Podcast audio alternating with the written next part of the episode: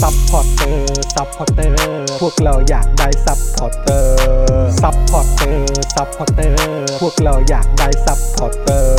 ไม่มีเงินก็ไม่เป็นไร แต่ถ้ามีเงิน สมัคร supporter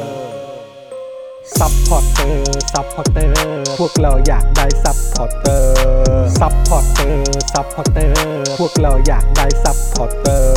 กดง่ายง่ายๆแค่กด จอยด้านล่าง หรือว่ากด subscribe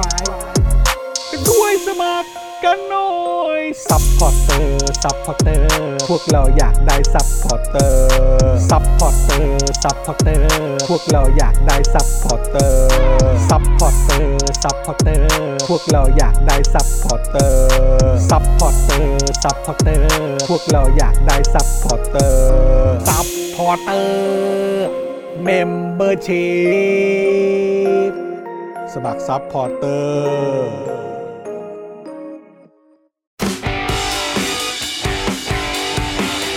Daily Topics กับจอห์นวินยู สวัสดีครับคุณผู้ชมครับต้อนรับทุกท่านนะครับเข้าสู่ Daily Topics Exclusive นะครับประจำวันนี้นะครับหลายแต่หลายคนก็รอคอยนะครับผ่านมาหลายสัปดาห์แล้ว ผมขออภัยตอนนั้นผมติดโควิดนะครับแต่ตอนนี้กลับมาแล้วนะครับต้อนรับเลยดีกว่านะครับอาจารย์วินัยวงศ์สุรวัตรนะครับ สวัสดีครับสวัสดีครับอาจารย์วินัยโอ้โหนี่เราได้อยู่ใกล้ชิดกันนะเออยาวนานครับยาวนานยาวนานนะยาวนานนะ ปกตินี่เราจะนั่งห่างๆกันพอสมควร แต่ว่าตอนนี้กลับมาอยู่ในสตูดิโอใหม่เป็นไงบ้างครับบรรยากาศอ่า ประทับใจครับทำให้คิดถึงตอนแรกๆนะตอนนั้นเออที่แบบว่าเริ่มทำกันปี 2018 ใช่ไหมเออเออเออ นั่งโต๊ะประมาณเนี้ยเออนั่งทำ Daily Topics เนาะใช่เออใช่ นะครับตอนนั้นก็อ่าอาจารย์วินัยจริงๆอาจารย์วินัยเป็นรายการแรกด้วยนะเอออะตอนนั้นน่ะอ่า เราก็เลยตั้งชื่อเป็นเอ่อ เป็นนั่นแหละเป็นเป็น exclusive กับอาจารย์วินัยแหละเอออ่านนะครับนะฮะแล้วก็เอ่อตอนนั้นนี่ก็แบบโอ้โหหลายคนคือติดตามกันมาอย่างยาวต่อเนื่องนะครับ แล้วก็ตอนนี้เราก็ยังยังคงทำกันต่อไปนะครับ แล้วก็มีเรื่องราวที่น่าสนใจให้คุณผู้ชมติดตามกันแน่นอนใช่ถือว่าเป็นะครับวิสัยทัศน์ของจอห์นนะ วิสัยทัศน์ผมเลยเหรอ อ่าทั้งหมดเนี่ยจอห์นเป็นคนแบบว่า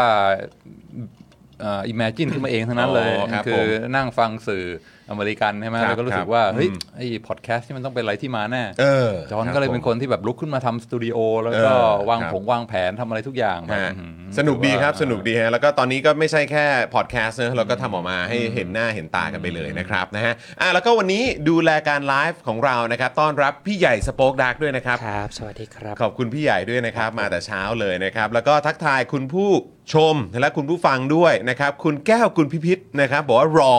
นะฮะรอนี่คืออะไรฮะรอรอรอช่วงบ่ายหรือเปล่าฮะ สวัสดีนะแก้วด้วยนะครับ สวัสดีครับ สวัสดีคุณโซฮอตนะครับ คุณไมเคิลสวรรณเมธานนท์สวัสดีครับนะฮะคุณแพม The Task Force นะครับเอ่อทักทายนะครับ ดีครับ พี่จอนอาจารย์วินัย สวัสดีนะครับ สวัสดีคุณเบียร์ด้วยนะครับ คุณฟาโรด้วยใช่ไหมสวัสดีนะครับ นะฮะโอ้โหอะทยอยมากันแล้วยังไงก็ฝากคุณผู้ชมนะครับช่วยกดไลค์กดแชร์กันด้วยนะครับ แล้วก็ใครที่เอ่อมาแล้วนะครับ ก็อย่าลืมนะครับสนับสนุนพวกเรากันแบบรายวันได้ผ่านทางบัญชีกสิกรไทย 0698975539 นะครับหรือว่าจะสแกน QR Code กันก็ได้นะครับ คุณเบียร์บอกว่าไม่ได้ฟังอาจารย์วินัยแบบสดมานานมาก เออ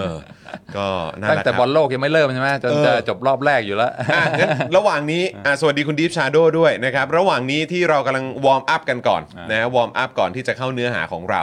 นะครับ ก็จริง ๆ ไม่ได้คุยกันเอ่อตั้งแต่บอลพรีเมียร์ลีกแล้วอ่าเออสักพักใหญ่นะครับ แต่ว่าตอนนี้เอาโอเค ไม่เป็นไร เราทิ้งช่วงมานานอ่างั้งั้นเราเน้นเรื่องบอลโลกดีกว่าอ่าอ่าเป็นไงฮะฟุตบอลโลกครั้งนี้อ่าเริ่มเริ่มตั้งแต่ ก่อนที่จะเริ่มบอลโลกก็ได้ ข่าวคราว ดราม่าอะไรต่างๆ ก็มีเยอะมาจนถึง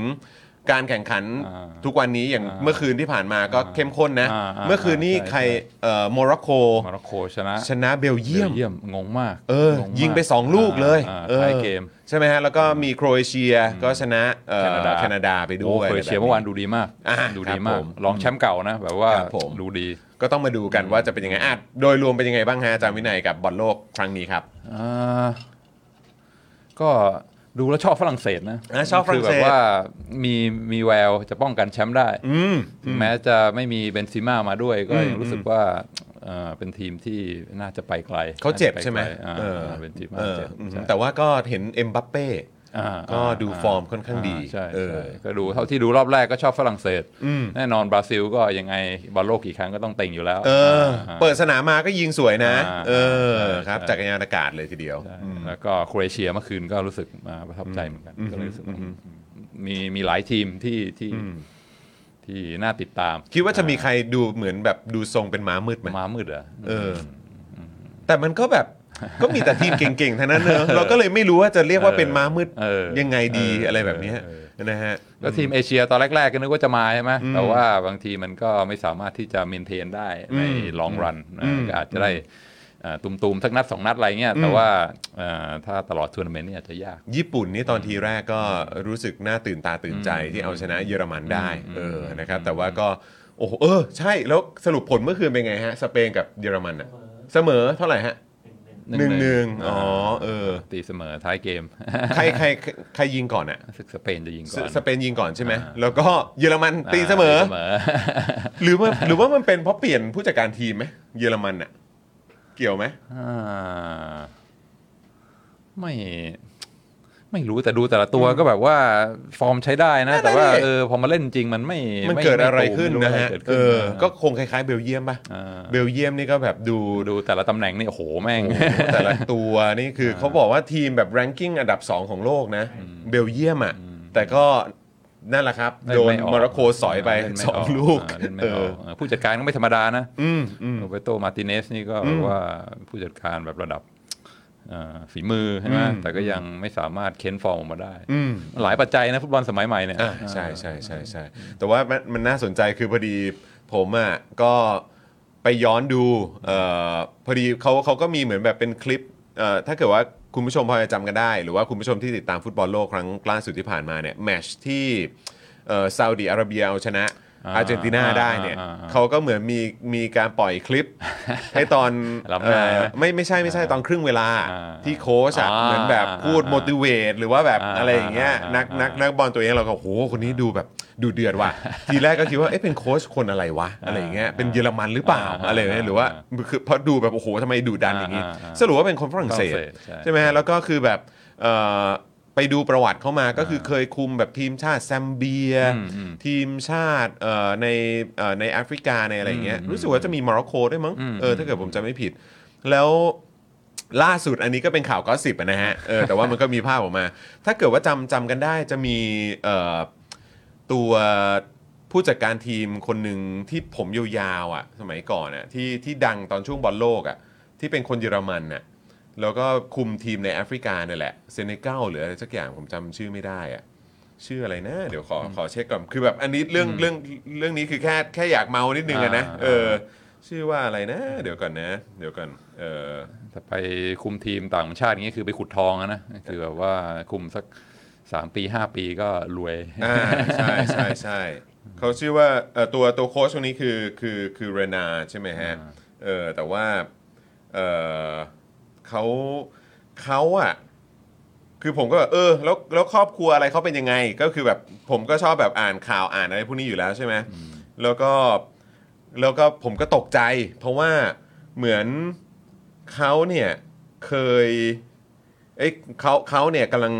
เดทหรือว่าคบกับตัวภรรยาเก่าของโค้ชอีกคนนึงโค้ชอีกคนนึงอ่า ซึ่งอยู่ไหนนะเดี๋ยวกันนะปึ๊บเอ่อบรูโน่เมสซูฮะจำบรูโน่เมสซูได้ไหมไม่ไม่ไม่คุ้นบรูโน่ไม่คุ้นเมสซูเนี่ยอ่าเป็นแบบว่าเป็นเป็นโค้ชคนหนึ่งที่ ก็แบบดังมากอะ่ะอ่า เพราะว่าตอนนั้นก็แบบยังรู้สึกว่าเคยมีข่าวด้วยมั้งเคยมีข่าวกับของไทยด้วยมั้งเนี่ยคนเนี้ยอ่าอ่าอ่าแล้วพอดีเขาเสียชีวิต อ่า เมื่อไม่นานมานี้อ่าจากโรคเอ่อมะเร็งลำไส้อ่าอ่าเออแล้วก็หลังจากนั้นเนี่ยก็แบบว่าก็อะแน่นอนก็เป็นข่าวที่น่าเศร้านะครับอ่าที่ที่ที่เอ่อ วงการฟุตบอลสูญเสียโค้ชเก่งๆ อย่างคนนี้ไปอะไรเงี้ยแต่ว่าหลังจากนั้นมาเนี่ยก็คือเท่าที่ทราบเมื่อเวลาผ่านไปเนี่ยตัวอดีตภรรยาของบรูโน่เมสซูเนี่ยก็อ่ากำลัง dating กำลังเดทกับกับเอ่อตัว โค้ช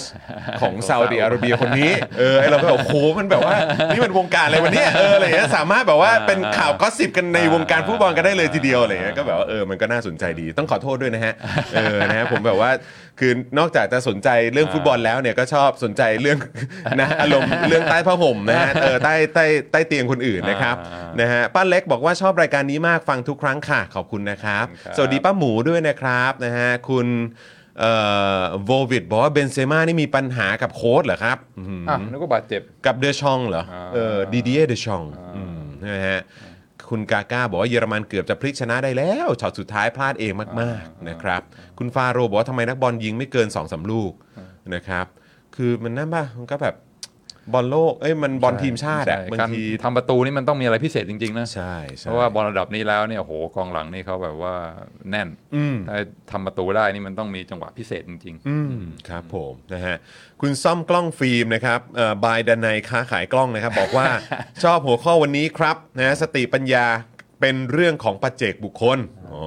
ครับผมๆโอ้โหนี่เป็น VIP 12 ปีเลยครับเนี่ยเอ้ยสิบสองสิบสองเดือนสิบสองเดือน12เดือนแหม่สิบสองปี12ปีรายการยังไม่ถึงยังมีมาไม่ถึงเลยนะครับ เออครับผมอ่าสิบสองเดือนโอเคโอเคโอเค เออนะแต่ว่าดีดีครับดีฮะเราอยากอยู่กับเอ่อคุณผู้ชมไปนานๆนะครับ คุณไมเคิลบอกว่าบาดเจ็บครับเบนเซม่าเออครับผมไมนะเคิลนี่ก็แบต12 เดือนเหมือนกันอ่าใช่ครับผมนะขอบคุณคุณผู้ชมมาก ๆ เลยนะครับนะฮะอะวันนี้ก็ใครที่มาแล้วก็ย้ำอีกครั้งนะครับ ตอนนี้เริ่มทยอยกันมาเพิ่มขึ้นแล้ว ช่วยกดไลค์กดแชร์กันด้วยนะครับแล้วก็เดี๋ยวเราจะมาร่วมพูดคุยกันนะครับกันแบบยาวๆนะครับซึ่งอันนี้จริงๆแล้วเป็นหัวข้อที่เราค้างคากันเอาไว้ตั้งแต่ตอนช่วงสัปดาห์ที่ผมอะติดโควิดนะครับนะแต่ว่าเออมันเป็นประเด็นที่น่าสนใจด้วยนะครับแล้วก็ดีใจที่อาจารย์วินัยยังคง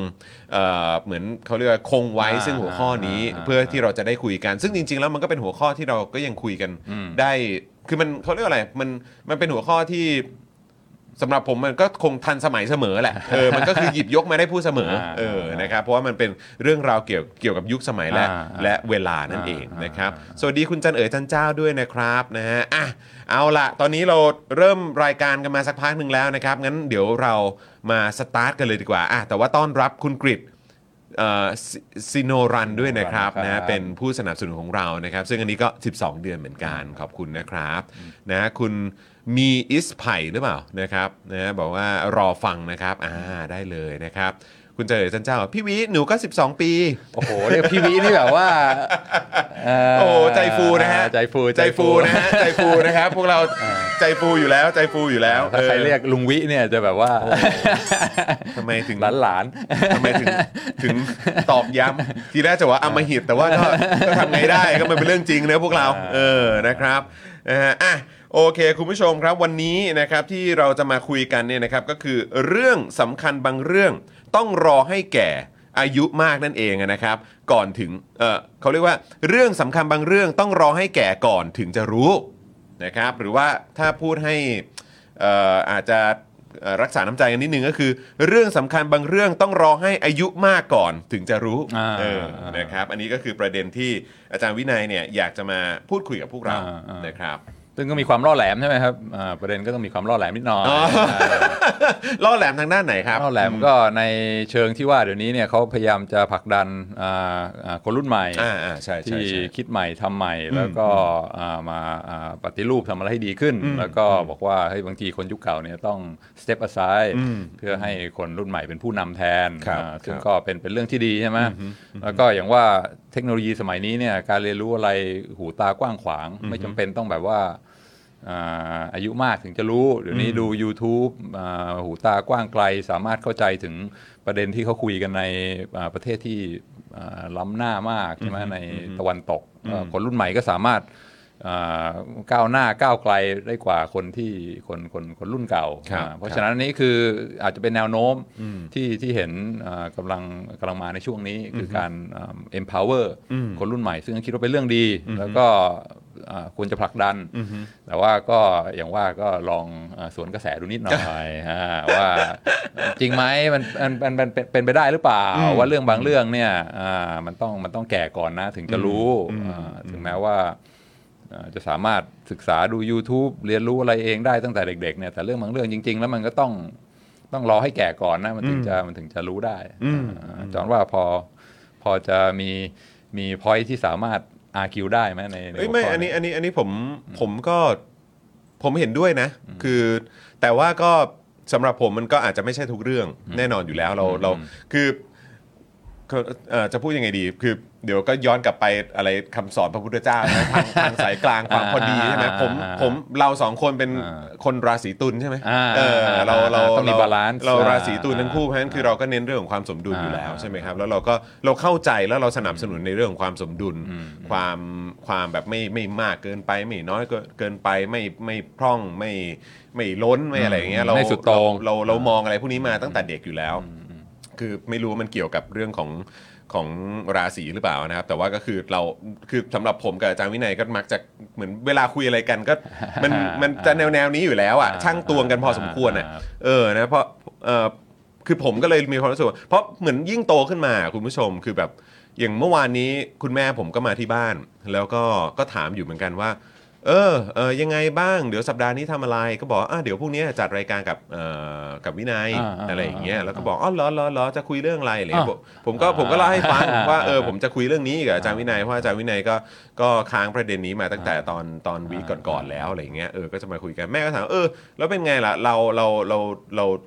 เรามีเรื่องอะไรที่เหมือนตอนเด็กไม่รู้แล้วมารู้ตอนโตบ้างหรือเข้าใจอะไรมากขึ้นบ้างอะไรเลยซึ่งจริงๆเรามีเวลาคุยกันแค่ประมาณ 5 นาทีนะเพราะว่าเพราะว่าคุณแม่มีธุระต่อ แต่ว่า ผมก็นึกขึ้นมาอย่างแรกเลยก็คือนึกได้ถึงสิ่งที่พ่อกับแม่ อืมเคยเป็นตอนที่เราตอนที่เรายังเด็ก อืมอืม ซึ่งอันนั้นก็คือตอนที่เขาก็อายุประมาณเราตอนนี้อืมหรือแบบเอออาจจะโตกว่าโตกว่าเราอืมประมาณนี้หน่อยอะไรเงี้ยแบบอืม40 กว่าอืมอะไรประมาณนี้ใช่ไหมฮะเออซึ่งซึ่งก็แบบเราก็เราก็พอจะเก็ตแล้วก็เข้าใจอะว่าอ่าว่าสถานการณ์ที่เขาเจออมในช่วงวัยนี้อืมมันคืออะไร แล้วบางทีเราก็จะไม่ไม่ค่อยเก็ตไม่ค่อยเข้าใจว่าทำไมเรื่องนี้จะต้องเป็นเรื่องใหญ่ทำไมเรื่องนี้ ไม่ให้ความสำคัญทำไมเรื่องเรื่องนี้ถึงเป็นโอ้โหถึงจะต้องแบบดุกันขนาดนี้หรือเข้มงวดกันขนาดนี้เอ่อซึ่งมันก็มีหลากหลายปัจจัยเรื่องของสภาพเศรษฐกิจ เรื่องของรายได้ เรื่องของสภาพสังคม เรื่องของการเมืองตอนนั้นอะไรอย่างเงี้ยซึ่งเราก็แบบเออเราก็เราก็พอจะ เราก็พอจะเข้าใจเขามากยิ่งขึ้นอืมแล้วก็ get มากยิ่งขึ้นเมื่อเราโตขึ้น และก็มีประสบการณ์ แล้วก็ได้เรียนรู้มากยิ่งขึ้น ซึ่งเรื่องนี้คือแบบมันมันปฏิเสธไม่ได้จริงๆอะอ่าอ่าแต่ในขณะเดียวกันที่ผมบอกว่าเออแบบมันอาจจะต้อง balance กันนิดนึงก็เพราะว่า ก็ย้อนกลับมาถึงพ่อแม่เราเออที่อย่างผมก็จะไปเจอคุณพ่อกับคุณแม่ทุกสุทุกสุดสัปดาห์อยู่แล้ว เพื่อพาหลานๆไปไปไปบรรณาการใช่ไหมฮะไปหาคุณเอปู่อคุณย่าพาไปหาคุณปู่คุณย่าอะไรเงี้ยแล้วเออ แล้วก็ทุกสัปดาห์ก็จะมีเหตุการณ์ในลักษณะที่ว่า อันนี้ต้องใช้ยังไง เทคโนโลยีตรงนี้ต้องทำยังไงเออเรื่องของการเข้าถึงข้อมูลตรงนี้ต้องทำยังไง เรื่องของอะไรต่างๆอะคือแบบจริง ๆ มันก็มีอะไรที่มันเป็นของยุคสมัยอะใช่ที่ที่เราก็เราก็สามารถให้คำแนะนำใช่หรือว่าตัวผู้ใหญ่เองใช่หรือคนใช่ที่ที่อายุมากกว่าเราอะเขาก็เขาก็ต้องการ ค่ะความเห็นหรือว่าอยากจะฟังความเห็นของคนรุ่นใหม่ด้วยเหมือนกันใช่ใช่อะไรแบบเนี้ยใช่เออใช่ซึ่งผมก็เราก็สามารถให้ความช่วยเหลือได้ อ่าแต่ว่ามันคือแบบกิมันคือแบบรับส่งอะอืมเออใช่ไหมฮะคือแบบว่าสนับสนุนกันและกันอะไรเงี้ยอืม แต่เพียงแต่ว่าไอ้เรื่องเรื่องที่มันน่าเศร้าแล้วมันก็เป็นเรื่องที่ปฏิเสธไม่ได้ คือว่าในสังคมมันมันการจะเป็นสังคมได้คือมันมันเป็นเอ่อ การที่คนจำนวนเยอะแยะมากมายมาอยู่ร่วมกัน แล้วก็มีมีหลากหลายช่วงอายุหลากหลายวัยละเอ่อเรื่องของเพศที่แบบแตกต่างกัน สภาพแวดล้อมที่เติบโตมาก็แตกต่างกันอะไรเงี้ยแล้วแบบบางทีการสื่อสารกันอืมมันไม่ได้ง่ายเหมือนแบบอืมในครอบครัวอ่าอ่าอ่าใช่ไหมฮะที่อ่าที่มันก็อาจจะง่ายกว่าอ่า คือไม่ใช่ว่าทุกทุกครอบครัวมันง่ายนะแต่คืออ่าแบบว่าเออมันก็อาจจะง่ายกว่าในระดับสังคมขนาดใหญ่อะไรเงี้ยที่แบบบางทีมันมีเรื่องของอีโก้มันมีเรื่องของเออแบบ ความคิดเห็นที่มันอ่าแตกต่างกันด้วยอ่าเนี่ยก็เลยแบบรู้สึกว่าเออแบบเออ มันก็มันเป็นประเด็นที่ถกเถียงกันได้อืมแน่นอนเลยครับอืมเออ แล้วก็การการได้ฟังประสบการณ์เอ่อความเห็นจากผู้ที่มีประสบการณ์มากกว่าเนี่ย ก็ย่อมย่อมมีค่าเสมอือมออืมอืมโอ้ดีมาก ชอบ ขอขอรีสปอนประเด็นสองอย่างที่จอห์นพูดอืมอืมอย่างแรกคือได้ยินบ่อยมากที่คนบอกว่าอ่าไม่เข้าใจอ่า ความรู้สึกของพ่อแม่หรอกถ้าไม่ได้เป็นจริงๆใช่ไหมอืมอันนี้ก็หลายคนได้ยินบ่อยมากครับว่าเวลาเป็นพ่อแม่จริง ๆ แล้วเนี่ยถึงมองกลับไปอ๋อเข้าใจแล้วว่าเก็ตเลยอ่าอืมตอนที่เราเป็นเด็กแล้วก็อ่าพ่อแม่รู้สึกยังไงอืมอันเนี้ยอืมใช่คืออ่านความรู้สึกให้คนมาบรรยายให้ฟังอะไรเงี้ยใช้จินตนาการ มันก็อาจจะรับรู้ได้ถึงจุดหนึ่งอืมแต่ว่าพอมาประสบเองจริงๆเนี่ยมันถึอืงมจะแบบว่าโอ้โหมันมันลึกซึ้งกว่าอืมที่อืมอืมที่ที่สมองสามารถจะเข้าใจได้อ่ามันเหมือนเรากำลังเดินอ่าใช่ในในประสบการณ์เดียวกับเขาอะเนอะอืมคือความรู้ในอ่าสมองคิดแบบว่าอินเทลเล็กชวลมันก็อย่างหนึ่งแต่รู้แบบความรู้สึกนี่มันมันใช่อีกอย่างหนึ่งใช่ต้องอาศัยประสบการณ์เท่านั้นครับ แล้วก็อีกอย่างที่จอห์นบอกก็คือว่าเออใช่คนรุ่นใหม่ก็สามารถที่จะมีอะไรที่มีค่าที่จะแชร์กับคนอ่าอ่าอ่าอ่าอายุมากด้วยเหมือนกัน จอห์นก็บอกเทคโนโลยีใช่ไหมแต่ว่าไม่ใช่เทคโนโลยีอย่างเดียวอืมเรื่องบางเรื่องที่เกี่ยวกับสังคมที่เกี่ยวกับมุมมองทางด้านการเมืองที่เกี่ยวกับเอ่อความความอนุรักษ์หรือว่าความก้าวหน้าอะไรเงี้ยเราก็เห็นเหมือนกันว่าเอ่อคนมีเอ่ออายุที่เอ่อ รับฟังคนรุ่นใหม่ แล้วก็คลุกคลีแล้วก็มีคนรุ่นใหม่ที่อยู่ใช่ไหมเอ่อรักกันคุยกันเสมอเอ่อมีความไว้ใจกันเนี่ยมุมมองเขาค่อยๆเปลี่ยนเหมือนกันอืมนะมีมีคนอายุมากที่แต่ก่อนเขาเป็นแบบหนึ่งแต่พอมาคลุกคลีกับคนเอ่อรุ่นใหม่เขาก็เห็นมุมมองแนวคิดของเขาเปลี่ยนแล้วเขาบอกว่าเฮ้ยแต่ก่อนอะไรที่เราเชื่อแบบหัวปักหัวปั๊มเนี่ยบางทีมันก็ไม่ใช่นะอืมแล้วก็มีความแบบเออ เอ่อเปลี่ยนใจแล้วก็เปิดใจมากยิ่งขึ้นกับมุมมองของคนรุ่นใหม่ เพราะฉะนั้นก็เอ่อใช่ไม่ใช่เรื่องเทคโนโลยีอย่างเดียวอืมใช่ครับเรื่องสังคมใช่ใช่เรื่องการเมืองเรื่องอะไรทั้งหลายด้วยอืมอ่าเพราะฉะนั้นก็ถูกต้องวันนี้ก็ต้องระวังอย่าไปแบบว่ามีการอวยอ่าอ่าคนแก่มากเกินไปเออเอออ่ามันก็ทั้งสองฝั่งครับอ่าครัแต่บว่าที่เห็นว่าอ่าได้รับความสนใจจากสื่อมากก็คือว่าเปิดโอกาสให้คนรุ่นใหม่มากขึ้น คนรุ่นใหม่สามารถที่จะอ่าตัดสินใจได้ ซึ่งบางทีมันก็ อ่าอาจจะมองข้ามอ่าเรียกว่า wisdom หรือว่าสติปัญญาประสบการณ์อะไรของคนรุ่นเก่าที่ที่อาจจะอ่ามีประโยชน์ด้วยเช่นเดียวกัน แต่ก็ถ้าพูดมันก็อาจจะ abstract เกินไปใช่ไหมก็เลยเอ่อเลือกอะไรนะ กรณีศึกษามาอ่าอ่าใช่สองใช่อันใช่ที่คิดใช่ว่าอ่ายกมาคุยกันดูซิว่ามันเกี่ยวไหมว่าต้องเป็นคนแก่ต้องผ่านประสบการณ์มาถึงจะรู้อ่าอ่าซึ่งก็อ่า ไหนๆก็ไหนๆก็ก็เริ่มเข้าประเด็นเลยอ่าได้ครับอยากอยากอยากจะเอาโค้ดขึ้นก่อนไหมหรือว่าอยากจะเอ่อมีโค้ดอันไหนอยากจะเอาขึ้นก่อนไหมครับ หรือว่ามีมีของของคนไหนอยากจะเอาขึ้นให้คุณผู้ชมได้ดูไปพร้อมกันไหมอันไหนดี เอาของไทยหรือของนอกภาษาไทยหรือเอาเอาไทยหรือนอกดีเออเอาเอาไทยก่อนไหมอ่าอุ่นเครื่องด้วยไทยอ่าก่อุ่นแล้วกันเอออุ่นอุ่นเครื่องด้วยไทยก่อนละกันอ่าเอ่อรบกวนพี่ใหญ่ช่วยเอาโค้ดอันนี้ขึ้นหน่อยครับนะฮะซึ่งต้องขอขอบคุณโอ้ดีมากอันนี้อันนี้จากจากวิวาทะใช่ไหมครับ เออนะครับต้องขอขอบคุณเอ่อภาพนี้จากทางวิวาทะด้วยนะครับ อันนี้เป็นเป็นโค้ดนะฮะหรือคำพูดนะครับของคุณมีชัยฤชุพันธ์นะครับบอกว่าผมเป็นคนหนึ่งที่ทำกฎหมายมหาศาลออกมา แต่ก็ไม่ได้เป็นอย่างที่คิดไว้ก่อนออกกฎหมาย เอาเข้าจริงกลับสร้างความไม่เป็นธรรมอึดอัด ขับข้องต่อการดำรงชีวิตและการงาน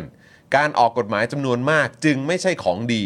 วันหนึ่งผมก็สำนึกบาป กฎหมายที่ออกไปไม่ได้เป็นอย่างที่เราคิดโอ้อืมอันนี้พูดตอนปี 61 นะฮะอืมอันนี้คือแบบสำนึกเรียกว่าสำนึกบาปทีเดียวสำนึกบาปเลยฮะเออนะครับมีใช้นี่ถือว่าเป็นระดับปรมาจารย์ทางด้านกฎหมายใช่ไหมครับนะฮะก็ก็มักจะได้รับการเรียกใช้บริการอ่าเป็นประจอ่าำนะครับนะฮะก็อันนี้ก็เป็นโค้ดของเออคุณมีชัยนะครับ ก็อันนี้ก็เหมือนกันก็อย่างที่บอกนะครับว่าเป็น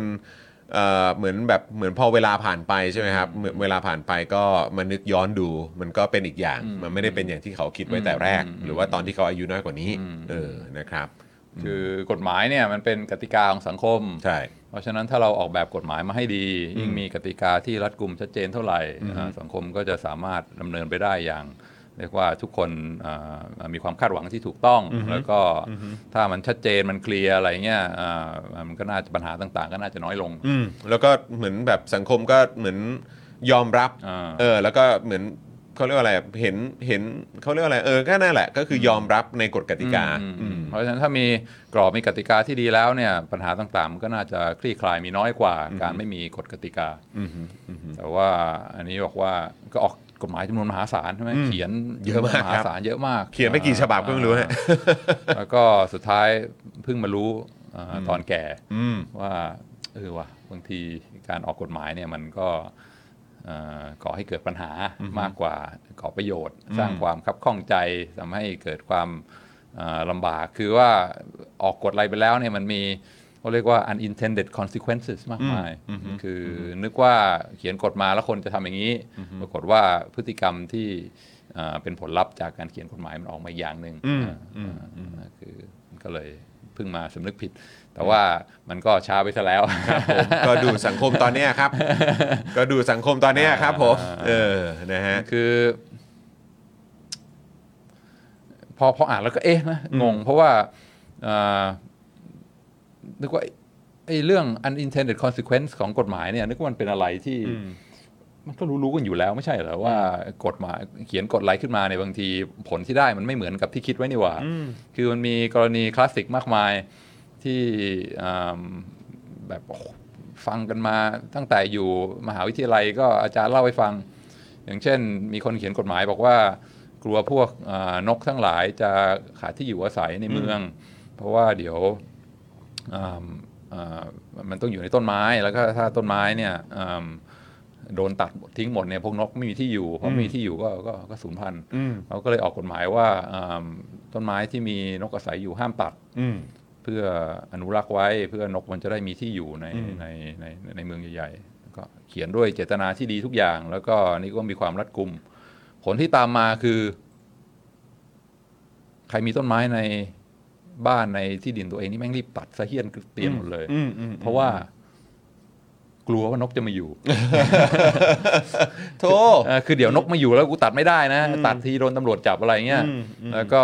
ไม่รู้ว่าเมื่อไหร่จะต้องตัดต้นไม้ อาจจะต้องอามีการขยายพื้นที่จะต้องอะไรเงี้ยเพราะฉะนั้ต้อนงเสียเงินเสียทองอะไรเพิ่มเติมหรือเปล่ามันรู้ว่ามีต้นไม้ใหญ่ในพื้นที่เมื่อไหร่เนี่ย รีบตัดก่อนนะเพราะว่าเดี๋ยวมีนกมาอยู่แล้วคราวเนี้ยสวยอืม ปรากฏผลออกมากลายเป็นตรงกันข้ามเลย แทนที่พวกเอ่อนกจะมีอยู่ปรากฏว่าที่อยู่กับหายหายเรียบเพราะว่าคนออกไปตัดต้นไม้กันหมดอืมนี่เป็นแค่กรณีเล็กๆใช่ไหมที่บอกว่าเขียนกฎหมายออกมา แล้วก็ผลที่ได้แม่งตรงกันข้ามอืมพยายามจะช่วยนกปรากฏว่า ยิ่งทำให้นกหาที่อยู่ยากขึ้นไปอีกอ่ามันเป็นมันเป็นกรณีที่แบบ เอ้ยทำไมเหมือน มันน่าจะรู้อยู่แล้วนะไอ้เรื่องอาปกติพวกเนี้ยทำไมต้องรอให้ถึงต้องอาอายุมากมายขนาดนี้ออกจดหมายมากมาย สร้างความลำบากเดือดร้อนที่ไม่ได้คาดคิดมาต่างๆ มากมาย แล้วทำไมเพิ่งมา เรียกว่าตระหนักถึงรู้ตอนอายุมากอ่ามันมันมันมันเกิดจากอะไรอ่าจอห์นพอมีสมมติฐานไหมอันนี้คือในกรณีของคุณคุณมีชัยด้วยหรือเปล่าฮะหรือว่าโดยโดยทั่วไปหรือว่า in general อืมอืมผมคิดว่า มันน่าจะมีคืออันนี้เปรียบเทียบจากตัวเองแล้วกัน คือเพราะว่าก็เหมือนเราเรามองในในในเรื่องที่ว่าตอนเราเด็ก แล้วเรามองเอ่อผู้ใหญ่ทำอะไรต่างๆ อย่างหนึ่งในสมมุติเป็นเรื่องเดียวกันนะครับเอออะอย่างเรื่องเลี้ยงลูกก็ได้หรืออะไรแบบเนี้ยแล้วเราก็มีความรู้สึกว่าเหมือนแบบ ตอนที่เราเด็กเรามองเขาอย่างหนึ่งแต่พอเราโตขึ้นมาเราก็เราก็เข้าใจหรือเราก็อ๋อพอจะพอจะ เก็ตในแบบว่าอ๋อสถานการณ์ของเขาในตอนนั้นมากยิ่งขึ้นอะไรอย่างเงี้ยผมคิดว่าไอ้ตอนเด็กที่ผมที่ผมอาจจะมองเขาอีกแบบหนึ่งเนี่ยก็เพราะว่าหนึ่งก็เรามีประสบการณ์น้อย ก็คือเราก็อยู่ในพื้นที่ของเราอะอยู่ในโซนของเราอะอ่าแต่ว่าไม่ไม่ได้มีโอกาสไปแบบเห็นอะไรต่างๆ มากยิ่งขึ้นให้ให้ให้มาเหมือนประดับ ความรู้หรือประดับประสบการณ์ของเราให้เราแบบว่าสามารถแบบว่าเชื่อมโยง หรือให้เราแบบสามารถแบบเปรียบเทียบอะไรต่างๆ ได้อะไรเงี้ยอันนั้นก็หนึ่งแล้วก็สองก็มีความรู้สึกว่าเราอาจจะรู้มากพอแล้วอ่าอ่า หรือว่าเข้าใจมากพอแล้วก็ได้อ่าทั้งทั้งๆที่จริง ๆ แล้วก็ไม่อะอืมแล้วเราพอเราค่อยๆ โตมาเรื่อยๆเราเราก็จะรู้มากยิ่งขึ้นแล้วโดยเฉพาะในในยุคแบบว่าดิจิทัลยุคโลกอินเทอร์เน็ตที่เรามีโอกาสได้ฟังความเห็นจากคนจากทั่วทุกมุมโลกอะ่ะมันยิ่งทำให้รู้ว่าจริง ๆ เราเราเรารู้น้อยมากนะอืมเออ แล้วก็เราอาจจะรู้ในเรื่องของหลักการ แต่เราเราอาจจะไม่รู้ถึง ว่าเมื่อหลักการถูกนำไปปรับใช้ในแต่ละสังคม ในแต่ละสภาพแวดล้อมที่มันแตกต่างกันอะมันเป็นอย่างไรอืมอืมแต่ตอนนั้นเรามีความรู้สึกว่าความเข้าใจของเราในอ่าในสังคมหรือในสภาพแวดล้อมที่เราอยู่อะเราเรามีความรู้ดีแล้วอะอ่าอ่าแต่เรายิ่งพอยุคสมัยเนี้ยเรา มันมันเป็นยุคแบบว่า global เนอะอ่ามัมันมันมันมันทุกคนเหมือนเป็นแบบ global citizen ไปแล้วอะมันยิ่งเป็นเรื่องสำคัญมาก ๆ ที่ที่ไม่ใช่แค่ตั้งอยู่แค่ในสภาพแวดล้อมของเราอย่างเดียวอะเหมือนที่เขาบอกว่าไอ้เรื่องความเป็นชาตินิยมในยุคสมัยนี้มัน มันมันไม่ได้มีความจำเป็นขนาดนั้นน่ะเออคือแบบแน่นอนในในบางจุดบางมุม ในบางมิติมันอาจจะมันอาจจะสำคัญมันอาจจะมีความจำเป็น แต่ว่าโดยรวมโดยส่วนใหญ่แล้ว สังคมโลกมันมันเปลี่ยนไปแล้ว มันถูกหล่อหลอมเข้าด้วยกันแล้ว มันเป็นมันแทบจะเป็น melting pot เริ่มแล้วแหละเออมันเหมือนมันเหมือนเริ่มผสมผสานเข้าด้วยกันแล้ว เพราะฉะนั้นคือ คือมันทำให้เรารู้มากยิ่งขึ้นว่าโอ้จริง ๆ แล้วไอ้สิ่งที่เรารู้เนี่ยมันดีมากมันมันไม่ใช่ดีคำมากตอบดีของมากทุกอย่างดีมจริงดีมากใช่ใช่ใช่อ่าพอฟังจอห์นพูดแล้วนึกถึงอ่าที่อ่าคุณพ่อชอบพูดบ่อยๆ ว่าอ่าอ่าไม่รู้มวยเลยเนี่ยอ่าปลอดภัยๆเออถ้าเป็นมวยจริง ๆ แบบว่าเป็นจริงๆนักมวยจริงๆ อันนี้ก็ปลอดภัยเพราะเออป้องกันตัวเองได้เออฮะที่อันตรายที่สุดเนี่ยคือ เป็นมวยนิดเดียว อันนี้เพราะอะไรเออเพราะว่า กลางใช่ไหมนึกว่าอ่าเออใช่กูรู้อะไรเงี้ยใช่แล้วก็ใช่มีอะไรก็เออมามาต่อยกันไหมเอาไหมเออเออเออพร้อมเออชกพร้อมอ่าแล้วก็เพิ่งมารู้ทีหลังว่าอืมเชื่อความจริงกูแม่งไม่ได้รู้อะไรเท่าไหร่นี่หว่าใช่แล้วคือแบบถ้าคนรู้ถ้าคนต่อยมวยเป็นหรืออะไรต่างๆ ก็จะรู้ว่ามันเจ็บอ่าแล้วคือเพแบบราะฉะนั้นรู้นิดเดียวนี่แม่งอันตรายที่สุดแล้วใช่สู้ใช่ไม่รู้เลยดีกว่าอ่าใช่เพราะถ้าไม่รู้เลยนี่ก็จะเออเออไม่มีเรื่องดีกว่าเออออะไรเงี้ยแต่คนรู้นิดเดียวในบางทีแม่งอันตราย อืมเอออันนี้จริงฮะแล้วก็จริง ๆ ก็ ก็อเป็นย่างที่จอห์นพูดใช่ไหมเออบางทีเรารู้นิดนึงเราก็นึกว่าเรารู้มากแล้ว ใช่ใช่ใช่ใช่อืมแล้วก็มีที่อ่าอาจารย์เคยเล่าให้ฟังบอกว่าเฮ้ยเนี่ยสอนทฤษฎีสอนเครื่องมืออนนี้ไปนะระวังให้ดีนะเขาบอกว่าเหมือนเอ่อคนไหนที่แบบเพิ่งได้ค้อนอันใหม่มาเนี่ยอืมคนที่เดินถือค้อนเนี่ยจะมีลักษณะพิเศษอย่างหนึ่งอือฮึคือมองอะไรเนี่ยเห็นเป็นตะปูไปหมด อยากใช้อยากใช้อยากใช้ เออแหมมันแบบอืม ของใหม่อะเออว่าใครที่เดินถือค้อนอยู่นะแบบโอ้โหมีเครื่องมือใหม่มานะเออเออเออเดินไปโอ้โห ทุกอย่างแม่งดูเหมือนตะปูเออเออเอกูอขอใช้ค้อนหน่อยเออไปทุบไปตีไปอะไรหมดอืมซึ่งเฮ้ยมันไม่ใช่ตะปูเว้ยเออที่ไปทุบไปอะไรนี่แม่งทำลายเสียข้าวเสียของอ่าแต่ว่ามันมีเครื่องมือมันอยากใช้อะเออเออเออก็เลยเป็นเออแต่มันจริงนะอืมอืมจริงยังไงไม่รู้แต่ว่าไอ้ความรู้สึกแบบเนี้ยไม่คือความรู้สึกแบบ ที่รู้สึกชัดเจนมากคือตอนเด็กอะตอนเด็กที่ยังไม่ประสีภาษาอะไรอะที่แบบว่าเหมือนเวลาได้ของเล่นมาแล้วแบบแล้วก็คือจริง ๆ คือมันเอาไว้เล่นกันมันเอาไว้เล่นกับอะไรของเล่นของอะไรอย่างอื่น แต่คือเราก็เอาไปฟันต้นไม้ไปนู่นนี่แล้วแม่ก็นะ แม่ก็ดุอะไรอย่างเงี้ยซึ่งแบบคือแม่งมันเป็นพฤติกรรมแบบก็แอบเด็ก ๆ เหมือนกันนะอ่าซึ่งคือเครื่องมือใช่ไหมพอเราได้เครื่องมือมาเนี่ยบางทีเรานึกว่าเรารู้หมดแล้วอ่าครับซึ่งมันก็เป็นอาจจะเป็นลักษณะของ คนอายุน้อย พอเริ่มเรียนรู้อะไรนิดหน่อยก็โอ้เข้าใจแล้วเราสามารถมีเครื่องมือไปทำให้โลกมันดีขึ้นได้อืมนะมีเครื่องมือก็ใช้เต็มที่ทำไมถึงว่า อันเนี้ยมีเครื่องมือมาคนไม่ยอมเอามาใช้ มีโอกาสที่จะทำให้สังคมดีขึ้นโลกดีขึ้น ก็เลยรีบออกไปอ่าใช้อย่างอ่าอาจจะไม่ยังยังยังขาดขาดความรู้ที่ที่ครบถ้วนกว้างขวาง มันก็เลยเอ่ออ้าวมีกฎหมายก็ใช้สิเอ่อถ้าอะไรไม่ดีก็เขียนกฎหมายมาห้าม อ่าอะไรที่ดีก็เขียนกฎหมายบังคับให้ทำอืมซึ่งอ่าสุดท้ายอ่ามันค้อนเป็นเครื่องมือที่เรียกว่ามันทื่อเกินไป ในการที่จะแก้ปัญหาพวกนี้มันก็เลยอ่าแทนที่จะเกิดผลดีก็กลับกลายเป็น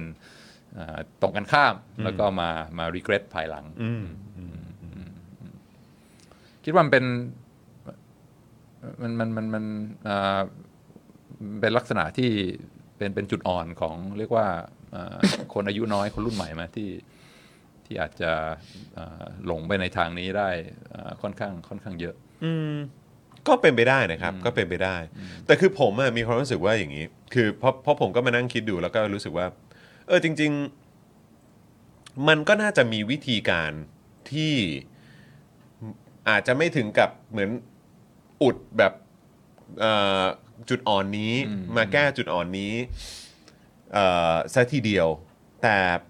มันทำให้ผมนึกถึงอย่างกรณีคุณมีชัยอย่างเงี้ยซึ่งเขาเป็นนักกฎหมายอืมใช่ไหมฮะเขาเป็นเขาเป็นนักกฎหมายแล้วก็โอ้ยเก่งเรื่องเอ่อการเขียนกฎหมาอ่าระดัยบอาจารย์คำนั้นคำนี้เป๊ะมากอะไรอย่างเงี้ยใช่ไหมฮะระดับปรมาจารย์อะไรแบบเนี้ยเออแต่คือแบบผมก็ไปนั่งนึกถึงเอ่ออย่างพวกกรณีแบบคนที่จะมาเป็นผู้พิพากษาหรือว่านักกฎหมายในต่างประเทศอืมหลาย ๆ ครั้งเนี่ยคือเขาก็ เหมือนมีกฎกติกาอืมใช่ไหมฮะว่าคือไม่ใช่ว่าคุณจบแบบจบปริญเอ่อปริญญาตรีเอ่อทางด้านนิติศาสตร์ จากมหาวิทยาลัยชั้นนำในเมืองไทยปุ๊บแล้วคุณก็เป็นได้เลยอะไรเงี้ยแล้วก็ไปสอบอะไรอย่างนี้เลย แต่คือแบบในต่างประเทศก็คือว่าคุณอาจจะต้องไปจบจากอืมอะไรอย่างอื่นมาก่อนอืมในสาขาอื่นอืมๆมาก่อนที่ที่อาจจะไม่ได้เกี่ยวข้องอะไรอย่างเงี้ยแล้วก็ถึงจะมา มาใช้เขาเรียกว่าอะไร ถึงจะสามารถมาแบบลองสอบหรือว่ามาเรียนใช่ทางด้านกฎหมายอีกใช่ทีหนึ่งใช่แล้วก็อะก็ค่อยไปสอบอีกคืทีอหนึ่ดีงเลย์ให้ต้องผ่านอะไรมาพอสมควรใช่ก่อนใช่ถึงจะใช่แล้วผมก็มีความรู้สึกว่า เออ อย่างน้อย อันนั้นมันก็เป็นเป็นเป็นวิธีการหนึ่งที่ที่ก็น่าจะเป็นประโยชน์มากยิ่งขึ้นกับการที่คุณได้ไปเห็นในมุมมองอื่น สมมุติว่าคุณแบบว่าอาจจะมีความ อาจจะมีประสบการณ์ทางด้าน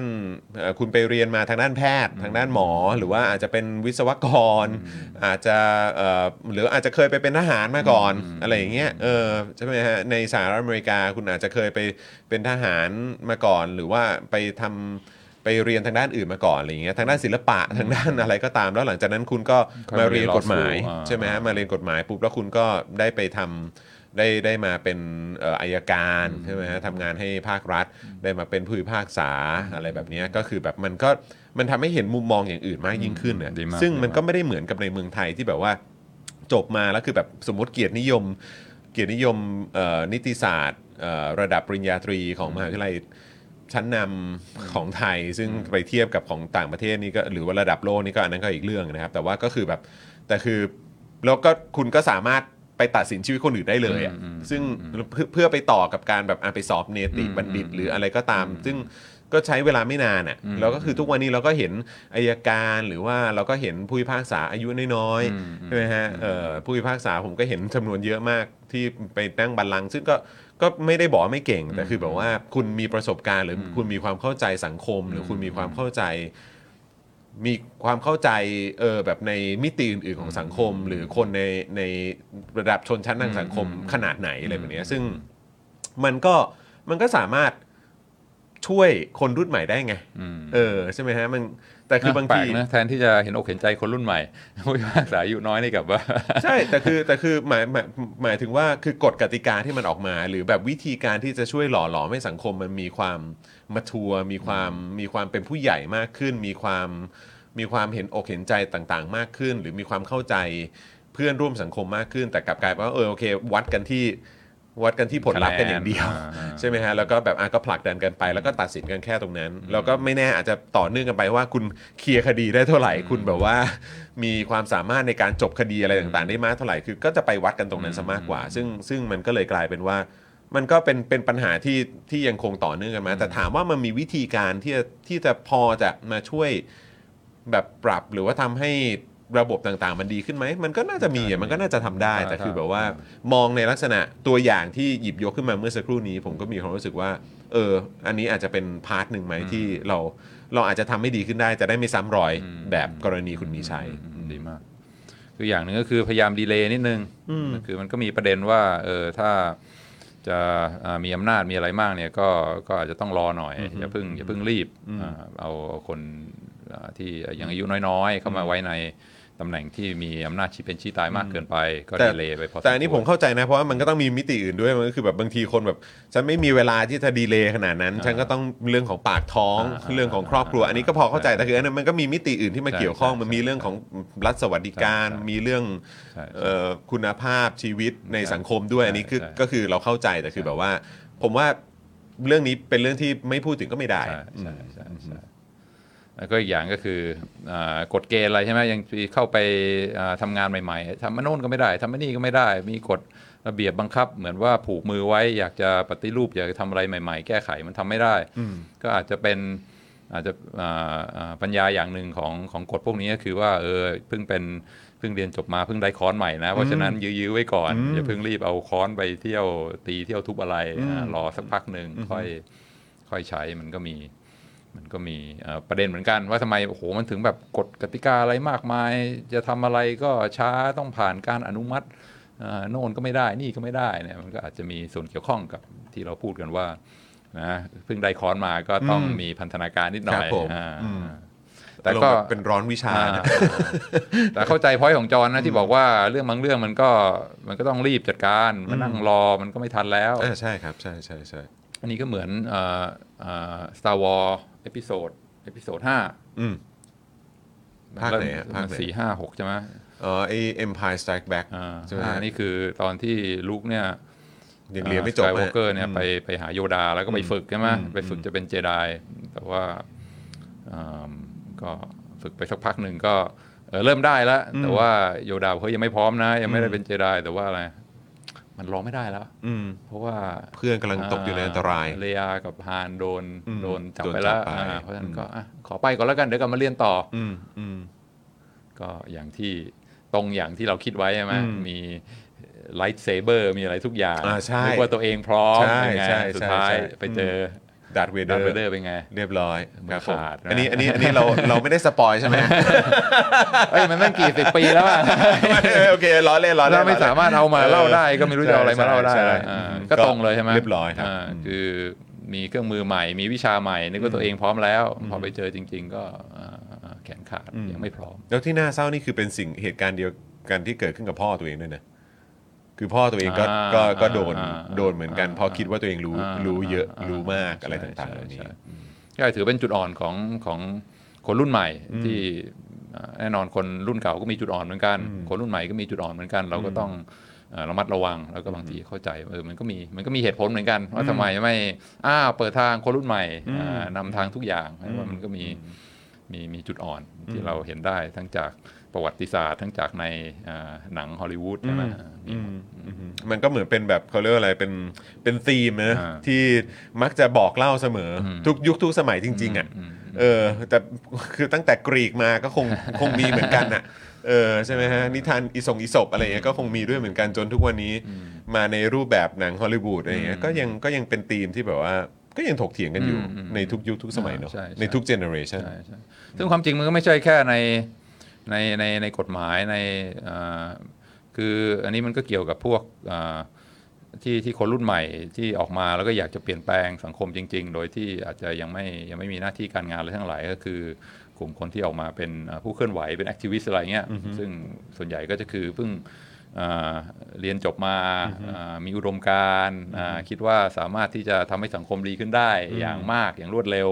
เพราะฉะนั้นก็ออกมาอ่าเคลื่อนไหวพยายามแบบว่าผลักดันมีการปฏิรูปอะไรอย่างอย่างรวดเร็ว ซึ่งก็อ่าถูกต้องมีไอเดียใหม่ ๆ ก็ควรจะนำมาพิจารณามาพัฒนาให้สังคมมันก้าวหน้า แต่ก็ทั้งนี้ทั้งนั้นก็ต้องระวังว่าอาจจะเหมือน Luke Skywalker ที่ ความจริงก็อาจจะยังไม่ทันได้เป็นเจไดจริงๆอ่าถ้าเกิดว่าอ่าถือ lightsaber ออกไป แล้วก็เที่ยวฟาดฟันอะไรทั้งหลายเนี่ยมันอาจจะผลที่ตามมามันอาจจะอ่าไม่ใช่ดีขึ้นแต่แย่ลงก็ได้ อาจจะเหมือนแบบสะท้อนกลับมาโดนตัวเองด้วยก็ได้ด้วยเหมือนกันใช่ใช่ใช่ใช่เพราะฉะนั้นเนี่ยคือคือแอคทิวิสต์ไงเอ่อที่ออกมาเคลื่อนไหวอะไรเนี่ยคือถ้าสมมติว่าเป็นคนที่อยู่ในอยู่ในองค์กรอยู่ในเอ่อเอ่อ organization เนี่ยคือกว่าจะไต่เต้าขึ้นมาเนี่ยมันต้องมันต้องผ่านมันต้องมีกฎมีเกณฑ์ มีข้อบังคับอะไรทั้งหลายกว่าจะขึ้นมาถึงจุดที่จะมาบอกว่าโอเคนะ นโยบายจะเป็นอย่างนี้ เราจะนำองค์การไปทางด้านไหนมันมันมันต้องผ่านอะไรมาพอสมควรประสบการณ์มันต้องมาก แต่แอคทิวิสต์อะไรเนี่ยบางทีคือเพิ่งจบออกมา แล้วก็คิดว่าอ่าทฤษฎีหรือว่าอะไรที่เรียนมาเนี่ยมันมันพร้อมที่จะเอามาประยุกต์ใช้ได้ทันที แล้วก็มาเรียกร้องอาซึ่งอันนี้เนี่ยมันมีความเสี่ยงต่ออากรณีที่เราพูดถึงนะว่าจะกลายเป็นเหมือนคุณมีชัยคือออ่าก็จะเอาค้อนเป็นอย่างไปนี้เที่ยวแหละทุบไปอะไรซะจนอ่ามากมายสุดท้ายพอ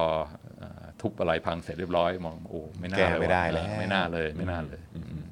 ซึ่งเมื่อกี้พอพูดถึงเอ่อ activist หรือว่าเอ่อเรื่องของ activism เนี่ยจริง ๆ แล้วก็มีอีกโค้ดหนึ่งใช่ไหมครับที่ที่เราอ่าสามารถหยิบยกขึ้นมา อ่าอ่า ให้คุณผู้ชมดูได้ ซึ่งอันนี้ไม่ใช่ไม่ใช่ของไทยนะอ่าแต่แต่ว่ามีเออมีใครพูดถึงเอ่อมีชัยอะไรไหมว่า อ่าเดี๋ยวเดี๋ยวเรางั้นงั้นเราเราเอ่อขอเลื่อนขึ้นไปดูคอมเมนต์หน่อยได้ไหมครับพี่ใหญ่ครับเออนะฮะขอขึ้นไปดูนิดนึง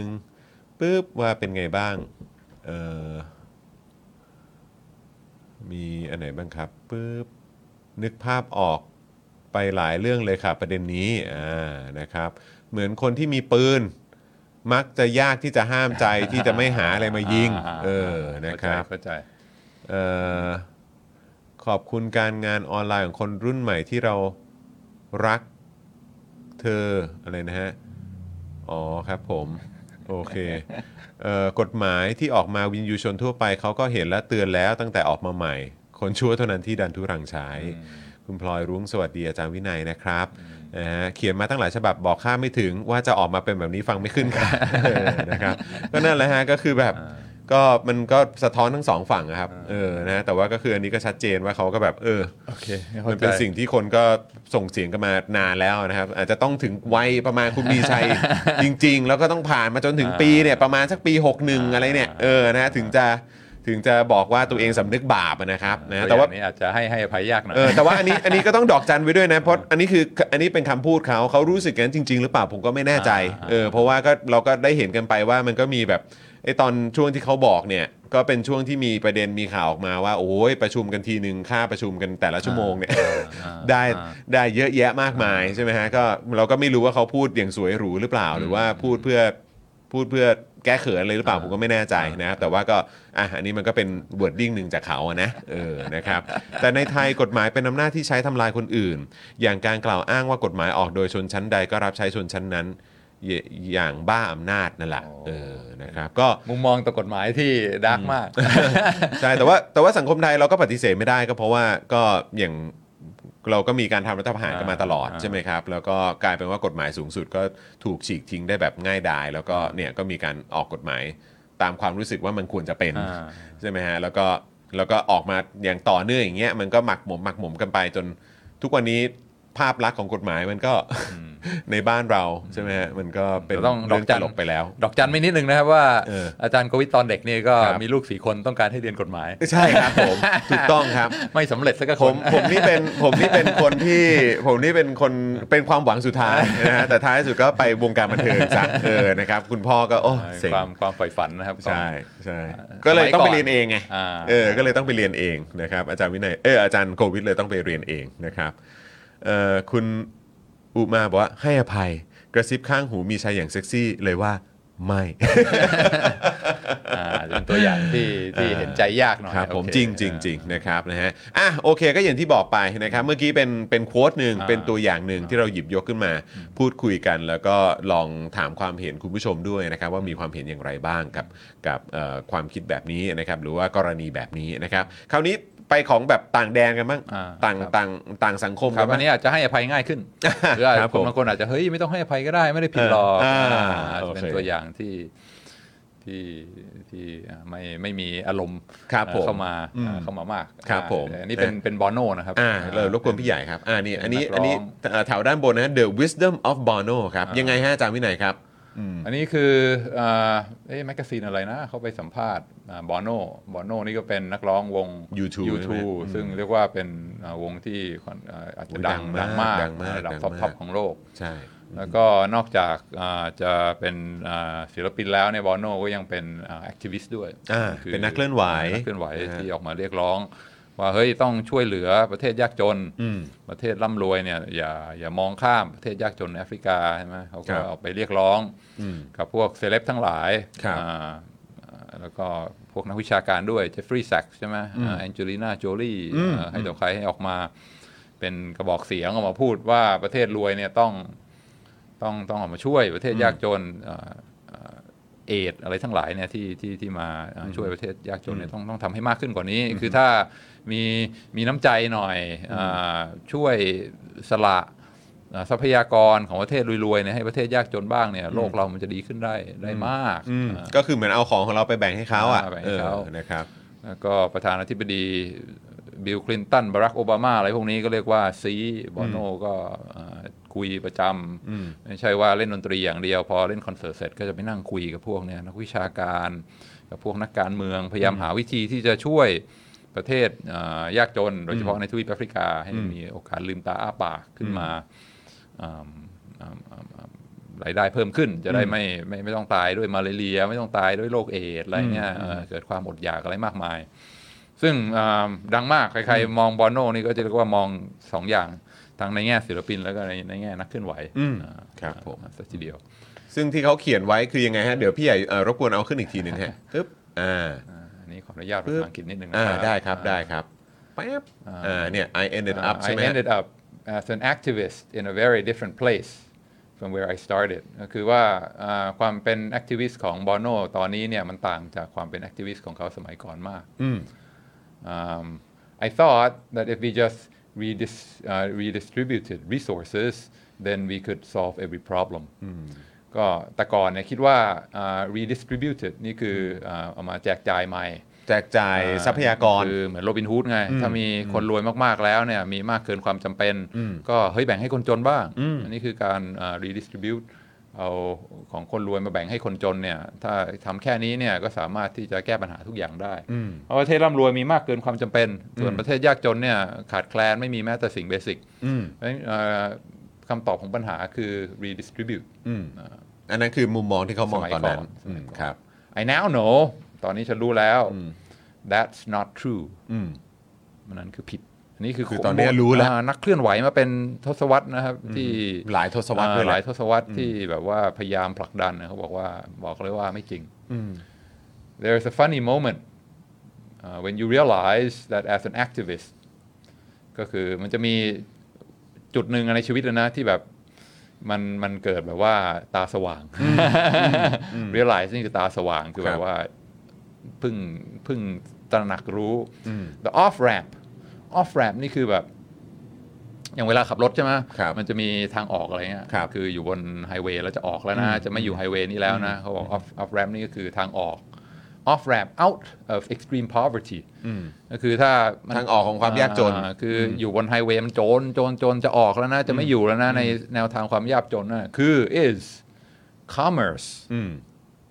commerce ก็คือทำทำธุรกิจอืมค้าขายครับผมบอกเฮ้ยทางออกของความยากจนเนี่ยคือการค้าขายทำธุรกิจ ไม่ใช่การไปเรียกร้องขอบริจาคขอเอ่อแบ่งเอ่อทรัพยากรทรัพยากรจากคนอื่น อืมอันนี้คือการตระหนักรู้หลังจากเอ่อไปเป็นแอคทิวิสต์มาเป็น 10 10ปีนะเกิดตระหนักตาสว่างขึ้นมา the off ramp out of extreme poverty is commerce is entrepreneurial capitalism ชิบหาย บอโนออกมายอมรับแล้วนะครับว่า ถ้าอยากจะหนีความยากจนเนี่ย ทุนนิยมนะครับ on entrepreneurial capitalism entrepreneurial entrepreneurial นี่คือการเป็นผู้ประกอบการอ่าเริ่มธุรกิจอะไรพวกเนี้ยอันเนี้ยคือทางออกของความยากจน I spend a lot of time in countries all over Africa and they're like eh we wouldn't mind a little more globalization actually คือไปคุยกับคนแอฟริกันที่ยากจนจริงๆเนี่ยเขาบอกว่าเฮ้ยขอ globalization อีกสักหน่อยเถอะไอ้บริษัทข้ามชาติอะไรที่บอกว่ามา เอารัดเอาเปรียบคนแอฟริกันเนี่ยเอ่อเอามาอีกสักหน่อยแล้วกัน เพราะว่ามันเป็นทางเลือกที่ดีกว่าสิ่งที่เขามีอยู่ตอนนี้ การมีงานมีอาชีพเอ่อเริ่มมีการลงทุนอะไรเงี้ยมามันมันมันมันช่วยเขาแม้ว่าภาพลักษณ์ในประเทศตะวันตกก็คือโอ้โหพวกบริษัทข้ามชาติเนี่ยไปขูดรีดเอารัดเอาเปรียบอะไรเงี้ยทำให้ชีวิตของคนแอฟริกันเอ่อแย่ลงไปอีกความจริงไม่ใช่คือชีวิตเขาแย่จริง แต่ว่าไอเนี่ยมันเป็นโอกาสที่เป็นทางเลือกเพิ่มเติมขึ้นมาสำหรับเขาแล้วก็สำหรับคนบางคนเนี่ยทางเลือกพวกนี้เนี่ยมันก็เป็นทางเลือกที่ดีที่สุดเพราะฉะนั้นถ้าเกิดว่าอยู่ๆมีทางเลือกแล้วคนมาตัดทางเลือกนี้ทิ้งไปเนี่ยมันก็เอ่อทำให้ชีวิตเขาแย่ลงนะไม่ใช่ดีขึ้นซึ่งแน่นอนละเอ่อค่าค่าจ้างก็น้อยเออสภาพการทำงานก็ไม่ค่อยน่าพิลมเท่าไหร่ แต่ว่าเมื่อเทียบกับทางเลือกอื่นๆเขาแล้วก็เฮ้ยจนเว้ยต้องการอาชีพ ตอนเนี้ยต้องการอาชีพต้องการทำอะไรที่แบบหาเงินได้ พอมีเงินมาเก็บเพื่อเอ่อสะสมลงทุนทำหาอาหารให้ครอบครัวนี่เป็นจุดเริ่มต้นก่อน แล้วพวก NGO พวกอะไรทั้งหลายที่บอกว่าไนกี้ห้ามโน่นและนี่ห้ามนี่อะไรเงี้ยสุดท้ายพอห้ามห้ามห้ามห้ามห้าม ก็ไม่มีใครมาลงทุน ไม่มีใครมาเปิดโรงงาน แล้วก็โอกาสของเขาที่จะลืมตาอ้าปากมันก็โดนโดนตัดทิ้งไป เพราะฉะนั้นบอโน่นี่คือ เรียกว่าเป็นเป็นคนที่แอคทิวิสต์ตัวพ่อเลยนะที่เรียกร้องสิทธิต้องการจะช่วยคนยากจนพวกนี้เนี่ยแต่ว่าพอมาถึงจุดหนึ่งบอโน่คงหกสิบนะอืมก็อายุมากแล้วก็บอกว่าเออเข้าใจแล้วว่าคำตอบไม่ใช่การบริจาคไม่ใช่ redistribution คือต้องหาทางให้คนเริ่มมีอาชีพ เริ่มทำงาน ทุนนิยมเนี่ยเป็นเป็นเป็นเป็นทางออกสำหรับความยากจน เพราะฉะนั้นเอ่อถ้าไปอ่านสัมภาษณ์เขาต่อเนี่ยบอกว่า แอคทิวิสต์นี่ส่วนใหญ่จะมีศัตรูจะจะชี้เป้าไว้แล้วานี่คือศัตรูแล้วก็ define ว่าศัตรูของเราคืออะไร คือพวกนายทุน พวกระบบทุนนิยม พวกอะไรพวกนี้ที่มาขูดรีดคนยากจน แต่วอนโนบอกระวังให้ดีนะ เพราะว่าคุณเลือกใครเป็นศัตรูคุณเนี่ย อันนั้นอาจจะเป็นสิ่งที่ define คุณเอง อืมงั้นถ้าเกิดว่าไป ตั้งเป้าไว้ตั้งแต่แรกแล้วว่าคือศัตรูคือนายทุนคือระบบทุนนิยม แล้วก็ต้องการจะทำลายต้องการจะอ่าอ่าอยู่ฝั่งตรงข้ามกับระบบทุนนิยมนะนั่นจะเป็น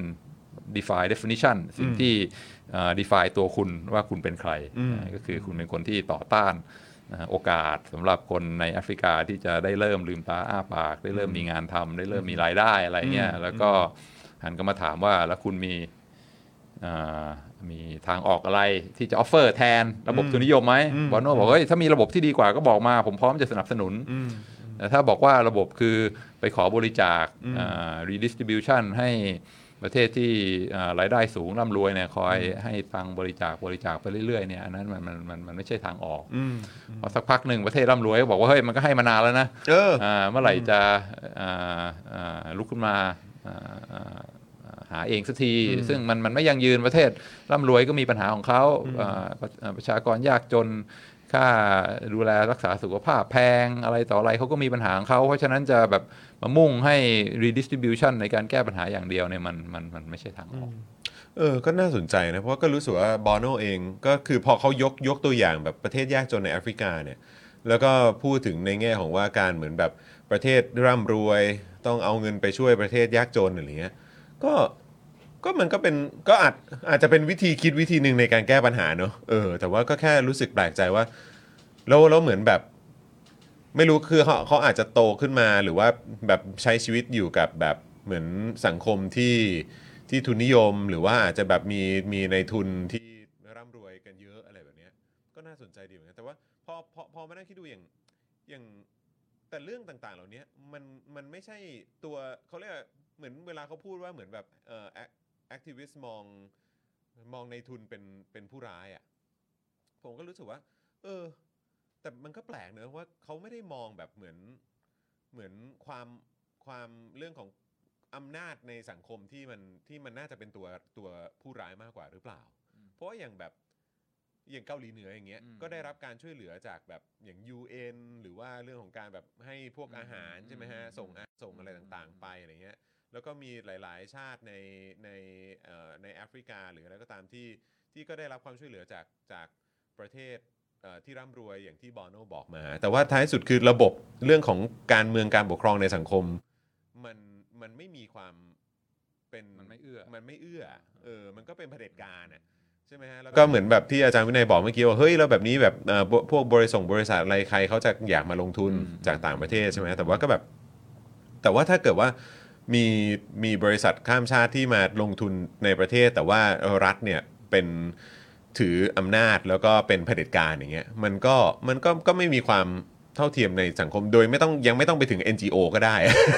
ใช่ไหมฮะคือแบบว่าคืออย่างน้อยก็เริ่มมีเรื่องของสหภาพแรงงาน หรือว่าเอออาจจะมีเรื่องของ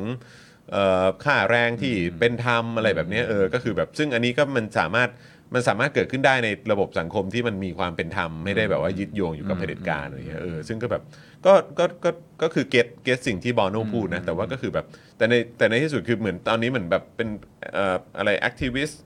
แล้วก็เอ่อกับกับในทุนหรือหรือเอ่ออามันมีปัญหาเท่านั้นมากกว่านั้น แต่คือจริงๆมันมีอะไรที่มันใช่ครอบใช่มากกว่านั้นใช่อะไรเงี้ยใช่แล้วก็คือแบบการเมืองใช่การเมืองอำนาจอืมอ่ากองทัพอะไรพวกเนี้ยใช่ที่เข้ามาใช่ทำให้ใช่มันมันมันไม่มันไม่ตรงว่าอ้าว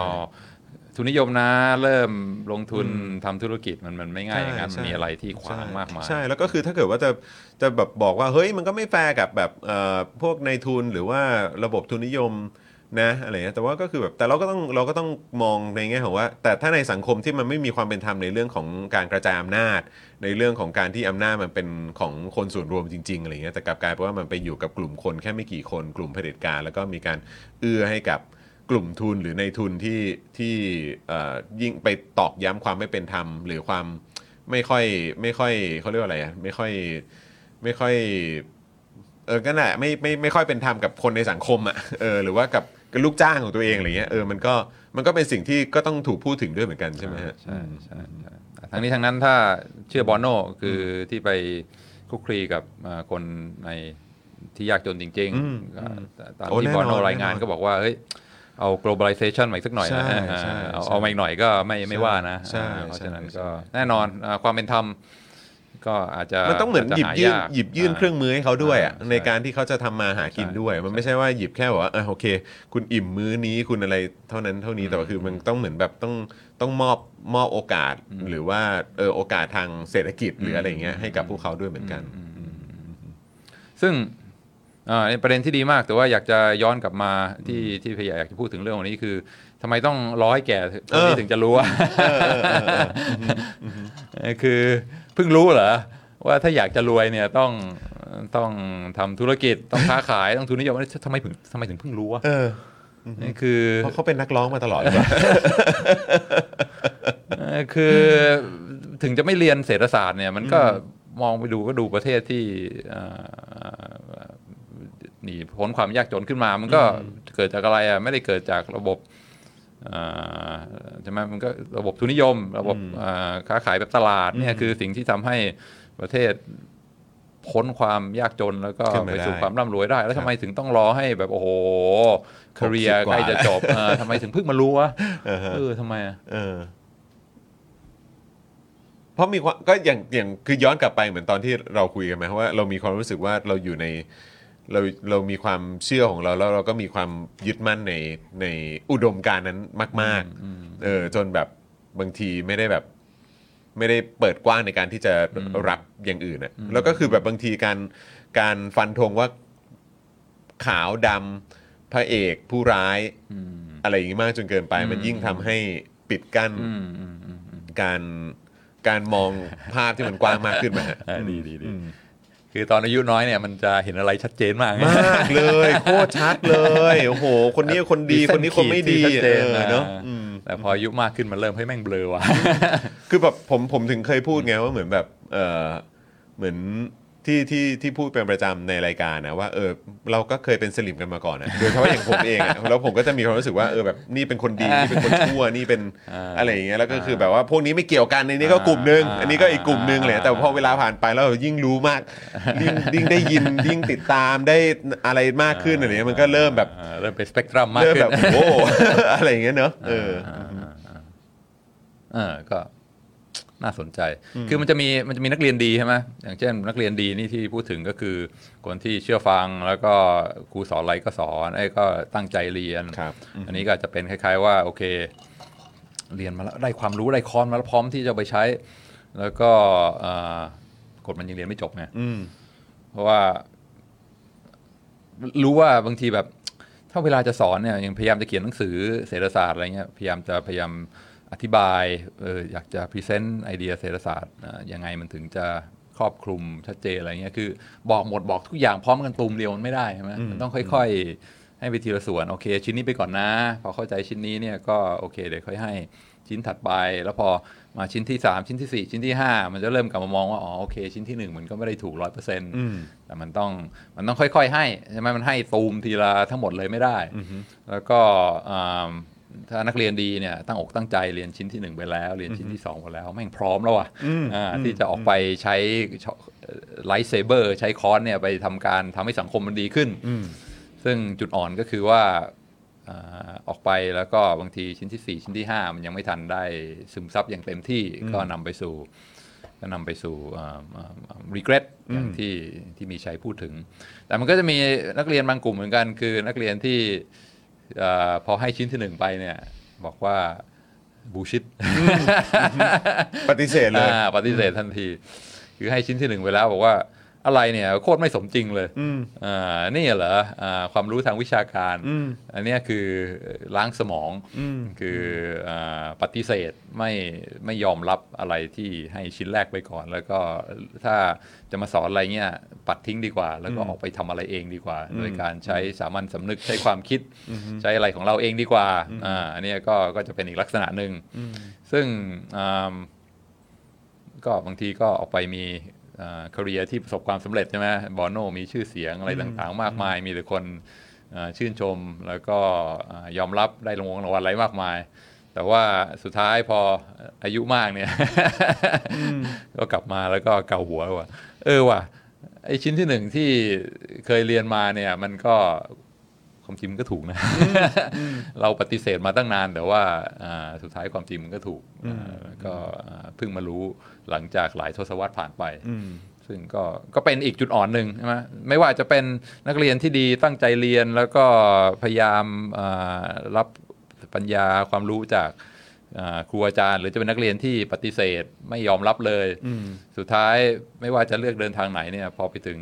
จุดที่อายุมากเนี่ยมันก็เริ่มมีความ regret ว่าเอออะไรที่เราคิดอะไรที่เราเอ่อทำตอนอย่างอายุน้อยเนี่ยความจริงมันก็อ่าอ่ามีหลายอย่างที่ regrettable เหมือนกันอ่าก็เลยพอมาคิดดูเออเทียบสองอย่างไม่ว่าจะเป็นนักเรียนดีตั้งใจเรียน หรือนักเรียนที่ปฏิเสธไม่ยอมรับความรู้อะไรทั้งหลายเนี่ยอ่ามันก็มีจุดอ่อนทั้งคู่ แล้วก็สุดท้ายบางอย่างมันก็ต้องรอ อันนี้เป็นธรรมชาติของมนุษย์ ธรรมชาติของความรู้ที่มันมีมากมายให้พร้อมกันไม่ได้ ธรรมชาติของเวลา ซึ่งบางทีมันต้องรีบออกไปแล้วอะใช่ไหมฮันโซโลกับเจ้าหญิงเลอาโดนจับอยู่อะมันมันรอไม่ได้แล้วอะมันต้องไปแล้วอะมันรอให้ฝึกเป็นเจไดจนสำเร็จมันมันมันไม่ทันแล้วอ่าเพราะฉะนั้นอ่าคนรุ่นใหม่คนที่อายุน้อยมันก็เวลาออกไปมันก็จะเป็นอ่าข้อจำกัดที่ที่ค่อนข้างอ่าแพร่หลายว่ามีจุดอ่อน เพราะฉะนั้นก็ต้อง อาอาจจะเป็นไปได้เหมือนกันว่าเรื่องบางเรื่องเนี่ยมันต้องเรื่องสำคัญด้วยนะเรื่องสำคัญบางเรื่องเนี่ยมันจะคาดหวังให้คนอายุน้อยคนรุ่นใหม่อ่าตระหนักและเข้าใจอย่างอ่าเต็มที่มันก็อาจจะเป็นไปไม่ได้อ่าก็ต้องต้องเข้าใจจุดอ่อนนี้ด้วย แล้วก็มองในแง่ของว่าคนที่ผ่านประสบการณ์มาแล้วอย่างอ่ามีชัยตอน 70 กว่า หรือว่าบอนโนตอน 60 กว่าเนี่ยบางทีก็เขาก็อ่ามีอะไรที่ ที่ที่ที่คนรุ่นใหม่อาจจะยังไม่รู้แล้วก็มีมีคุณค่ามีประโยชน์สมควรรับฟังด้วยเช่นเดียวกันไม่ controversial เท่าไหร่ ไม่นะไม่นะคือผมผมผมพอมองย้อนกับตัวเองอะก็คือผมรู้สึกว่า อันนี้อาจจะเปรียบเทียบแบบอะไรที่นามธรรมมากนะ แต่คือหมายความว่าเหมือนเหมือนสิ่งที่ที่ทำกันอยู่เนี่ย อย่างอย่างทำทำสป็อคดักทีวีอ่าหรือว่าทำทำที่กำลังที่พวกเรากำลังทำกันอยู่เนี่ย ผมก็ เหมือนเหมือนบางทีจุดเริ่มต้นตอนทีแรก หรือแบบบางทีมันมีความกังวลเนอะว่าแบบว่าเหมือนเหมือนเราทำอาหารน่ะอืม แล้วเราทำอาหารแล้วเอ่อจะถูกปากคนอื่นไหม อ่ามั มันจะอร่อยไหม อืม แล้วคราวนี้ก็มองย้อนกลับมา เอ้ย มันไม่ใช่ดิ ถ้าทำอาหารปุ๊บเนี่ย อันดับแรกคือว่าเราก็ควรจะแบบอิ่มท้องแล้วก็รู้สึกสุขภาพดี อืมอืมเพราะฉะนั้นก็คือจะทำอะไรเนี่ยก็คือควรจะทำเอ่อควรจะ วัตถุดิบก็ควรจะมีคุณภาพอืมใช่ไหมฮะควรจะมีประโยชน์อืมกับเราอืมอะร่างกายอืมเพื่อให้เราสุขภาพดีอืมอืมรสชาติถูกปากเราอืมเราแฮปปี้อืมอะไรอย่างเงี้ยแล้วหลังจากนั้นเนี่ยไอเมนูที่เราทำเนี่ยเออซึ่งเรามั่นใจว่ามันเป็นประโยชน์กับตัวเราเออแล้วก็รสชาติมันก็ถูกปากเรา เออ แล้วพอดีมันเป็นยุคอินเทอร์เน็ตนะเนาะเอออ ไออาหารจานเนี้ยที่เราเสิร์ฟออกไปอะเออ มันจะไปถูกใจคนทุกคนหรือเปล่าเนี่ยอ่าอ่าอ่ามันก็คงเป็นไปไม่ได้อ่าอ่าแต่ว่ามันก็น่าจะมีคนที่ชอบอาหารเมนูแบบเนี้ยอ่ารสชาติแบบเนี้ยอ่าอ่าแล้วก็น่าจะเป็นประโยชน์กับคุณในลักษณะเนี้ยอ่าเอออ่าอ่าอ่านะอ่าอ่าแต่คือแบบว่าก็ไม่ได้คิดว่าแบบ มันเหมือนแบบอารมณ์ว่าพอโตขึ้นมันมันมันเริ่มเรียนรู้มากขึ้นว่า มันไม่มีทางที่แบบว่าเราจะสามารถถูกใจทุกคนถูกใจทุกคนได้อ่าอ่า ยิ่งอ่ายิ่งเป็นอะไรที่อ่าแบบตอกย้ำอันนี้คือคือสะท้อนในเรื่องของตัวเองนะฮะไม่ไม่ไม่ได้เกี่ยวข้องกับเรื่องเศรษฐกิจสังคมอะไรแต่คือหมายความว่าไอ้สิ่งที่เราทำอะอืมอืมอืมซึ่งอาจจะคล้ายๆกับมีชัย ซึ่งก็เขียนกฎหมายบอโนเองก็คืออาจจะทำงานเพลงหรือว่าทำทำอะไรก็ตามเพื่อสังคมอะไรเงี้ยแล้วก็คือแบบต้องต้องผ่านมาแล้วถึงจุดหนึ่งมันถึงจะแบบว่าอ๋อเอออันนี้คือคือปัญญาใช่ไหมอืม คือความรู้นี่มันสอนได้ แต่ว่าบางทีเกิดปัญญาขึ้นมาเนี่ยมันมันต้องประสบการณ์ มันต้องผ่านประสบการณ์ผ่นประสบจริงๆการณ์เท่านั้นใช่อันนี้จอห์นพูดคือแบบว่ามันคือการฟิกเซตกับเรื่องเรื่องยอดวิวเรื่องอะไรอย่างนี้หรือเปล่าที่ก็ทำให้ก็ด้วยฮะอ่ายอดวิวหรือความความประสบความสำเร็จทางด้านเม็ดเงินอ่าหรืออะไรต่างๆเหล่านี้เอออ่าบางทีแบบเราก็หรือว่ามีถ้าคนมาว่ามีคนมาถ้าตำหนิถ้าอะไรอย่างถ้าเงี้ยถ้าเป็นเมื่อก่อนเราจะแบบโอ้โหแล้วก็แบบ ตัวเลขมันเป็นตัวชี้วัดอืมอะไรอย่างเงี้ยแต่ว่าแต่ตอนนี้มันมันมันไม่ใช่มันไม่ใช่ทั้งหมดแล้วอะอืมเออตัวเลขก็ก็มีเยอะก็ก็ดีอ่าเออแต่คือท้ายสุดแล้วเราก็รู้ว่ามันไปหลายทางอืมเราก็รวมๆกันมาแล้วมันก็เยอะอยู่ดีแหละอืมอืมเออแต่คือแบบท้ายสุดแล้วคือสิ่งที่มันสะท้อนกลับมาอืมอืมถึงตัวเราได้ด้วยเหมือนกัน คือหมายความว่าความเปลี่ยนแปลงที่มันอืมเกิดขึ้นในสังคมได้ด้วยอะไรเนี่ยก็อืมคิดว่าอันนั้นอาจจะเป็นแบบมูมูลค่าที่ล้ำค่ากว่ายอดวิวที่ได้ถ้าพยายามอธิบาย ถ้าพยายามเอาไอเดียนี้มาอธิบายตอนแรกๆ ตอนเริ่มทำก็คงไม่เก็ตใช่ไหมเออใช่ใช่ต้องใช่มันต้องใช่ผ่านมาแล้วถึงแล้วเราก็จะมีเก็ตรู้สึกไม่ได้สิมันก็ต้องแบบ ซึ่งอันนั้นก็ก็มันเราอยู่ในยุคของแบบเอ่อเขาเรียกว่าอะไรอะสื่อและพาณิชย์ที่มันที่มันมีความเขาเรียกว่าอะไรอะเอ่อผูกขาดอยู่พอสมควรนะอ๋อเราเริ่มเราเริ่มอ่าสตาร์ทมากับอ่าเราเราเริ่มสตาร์ทอะซึ่งอันนี้ก็มันก็สะท้อนถึงความความไม่เป็นธรรมในสังคมอยู่แล้วใช่ไหมอ่าที่แม้ว่ามันจะทุนนิยมจะช่วย ดึงเราขึ้นมาจากความยากจนหรือความเพื่อให้เรามีชีวิตที่ดีขึ้นก็ตาม แต่ว่าโดยรวมแล้วมันก็แบบมันก็ถูกผูกขาดโดยแค่บางกลุ่มอะไรเงี้ยแต่ว่าก็แล้วตอนนั้นเราก็จะมี mindset ที่ไป fix ในลักษณะอย่างเงี้ยว่าเราก็ต้องผูกขาดเราก็ต้องแบบว่าได้เยอะสุดสิเราได้เยอะสุดอะไรเงี้ยแต่ว่าพอเรามาอยู่ในยุคที่โอ้เรามีมันมันกระจาย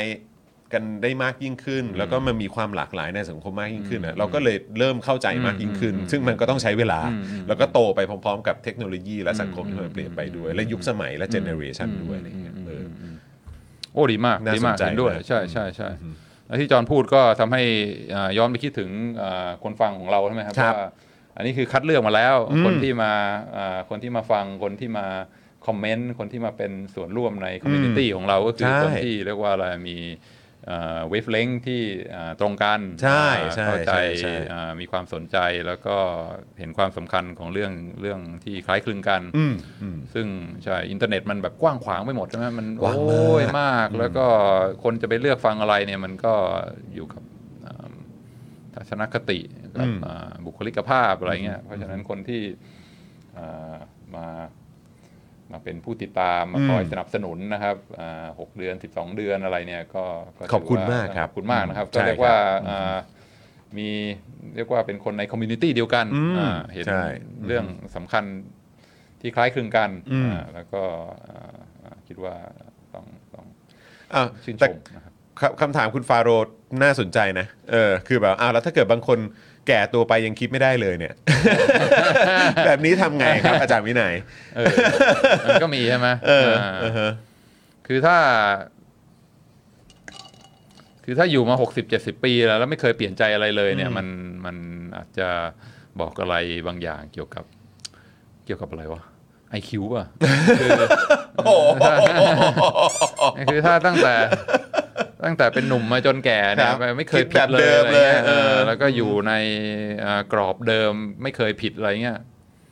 อย่างเช่นอ่าคือมั่นใจไงกูก็ถูกอืมนะไม่ต้องไปอธิบายอะไรคนอื่นก็ฟังมากนะอืมคือเรามั่นใจแล้วว่าเราทำถูกอืมแล้วก็ก้มหน้าก้มตาทำความดีไป เพราะว่าอ่าเนี่ยคือสิ่งที่ถูกต้องมั่นใจ แล้วก็เป็นอยู่เงี้ยสิบเออปียี่สิบปีสามสิบปี โดยไม่เคยเงยหน้าขึ้นมามองมา re-evaluate มาดูหลักฐานรอบตัวอะไรเนี่ยอืม ไม่รู้ว่าจะพูดในว่ามันเป็นปัญหาเรื่อง IQ หรือเปล่าอืมเนี่ยอ่าคือถ้าคนฉลาดจริง ๆ เนี่ยมันต้อง มันต้องเงยหน้าขึ้นมา แล้วก็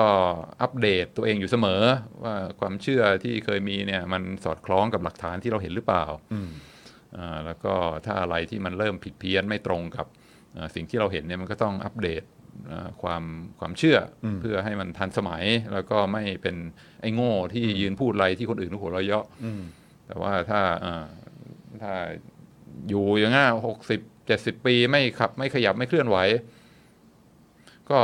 อาจจะเป็นสองสมมติฐานนะครับอืมอ่าอย่างแรกคือ IQ มันก็อ่าคนบางคนก็ก็อาจจะไม่ไม่ไม่มีสติปัญญาเพียงพอที่จะอ่าคิดเองได้อืมอีกอย่างก็คือว่าอาจจะเป็นทางเลือกอืมอ่าเพราะว่าอ่าต้นทุนของเขามันอาจจะเยอะเกินไป คือมีจิตใจที่ผูกมัดกับอ่าอ่า แนวความเชื่อกับอ่าอุดมการณ์กับหลักการอะไรบางอย่างที่ผูกมัดไว้แน่นมาก แล้วก็ทั้งตัวตนแล้วก็ภาพลักษณ์ตัวเองในสังคมเนี่ยมันผูกผูกมัดกับสิ่งอ่าอ่าอ่าแนวคิดบางอย่างอย่างอย่างอ่าแน่นเกินไป เพราะฉะนั้นถ้าจะลืมตาขึ้นมาแล้วก็เห็นว่าอ่าอุดมการณ์ตัวเองไม่ถูกต้องเนี่ยมันมันมันเจ็บปวดมากเกินไปอ่าคือมัน เอ่อเจ็บปวดทั้งส่วนตัวแล้วก็โดนอ่าสังคมอ่าหัวเราะด้วย เพราะฉะนั้นก็เลยเลือกที่จะหลับหูหลับตา แล้วก็เป็นเป็นทางเลือกที่ว่าเอ่อให้เจ็บตัวน้อยที่สุด เราก็หลับหูหลับตาไม่เปลี่ยนความเชื่อดีกว่าอืมอันอันนี้ก็คิดว่าก็มีมีมีหลายกรณีเหมือนกัน เพราะว่าการลุกขึ้นมาเปลี่ยนใจเนี่ยบางทีมันมันเจ็บปวดมันทรมานเกินไป ก็เลยรับดีกว่าอืม แล้วก็อย่างที่เราได้ยินบ่อยๆก็คือว่าปลุกคนหลับเนี่ยไม่ยากเท่าไหร่อืมแต่ปลุกคนที่แกล้งหลับเนี่ยเอ่อบางทีมันมันเป็นไปไม่ได้อืมจริงครับจริงจริงโอ้เป็นเป็นคำอธิบายที่ที่เคลียร์มากเออปลุกคนที่แกล้งหลับนี่มันมันยากจริงๆอะเอออืมเออก็สองทฤษฎีนะครับที่คิดครับได้คุณฟาโรห์ครับไรู้ผมว่า IQ หรือว่าทางเลือกเป็นเอ่อป้องกันป้องกันตัวเองเป็น defense mechanism เอออ่าครับเพื่ผอมจะได้ไม่ต้องเจ็บปวดลืมตาขึ้นมายอมรับกับความจริง อืมนี่คุณเหมียวอินบ็อกซ์ว่า เป็นที่ IQ จานตรงเกิน คุณตอบเวลา โอ้โหเว้ยเฮ้ยเออนะครับ คุณโซเขาบอกว่าความเชื่อนั้นมันให้อำนาจหรือเปล่าคะ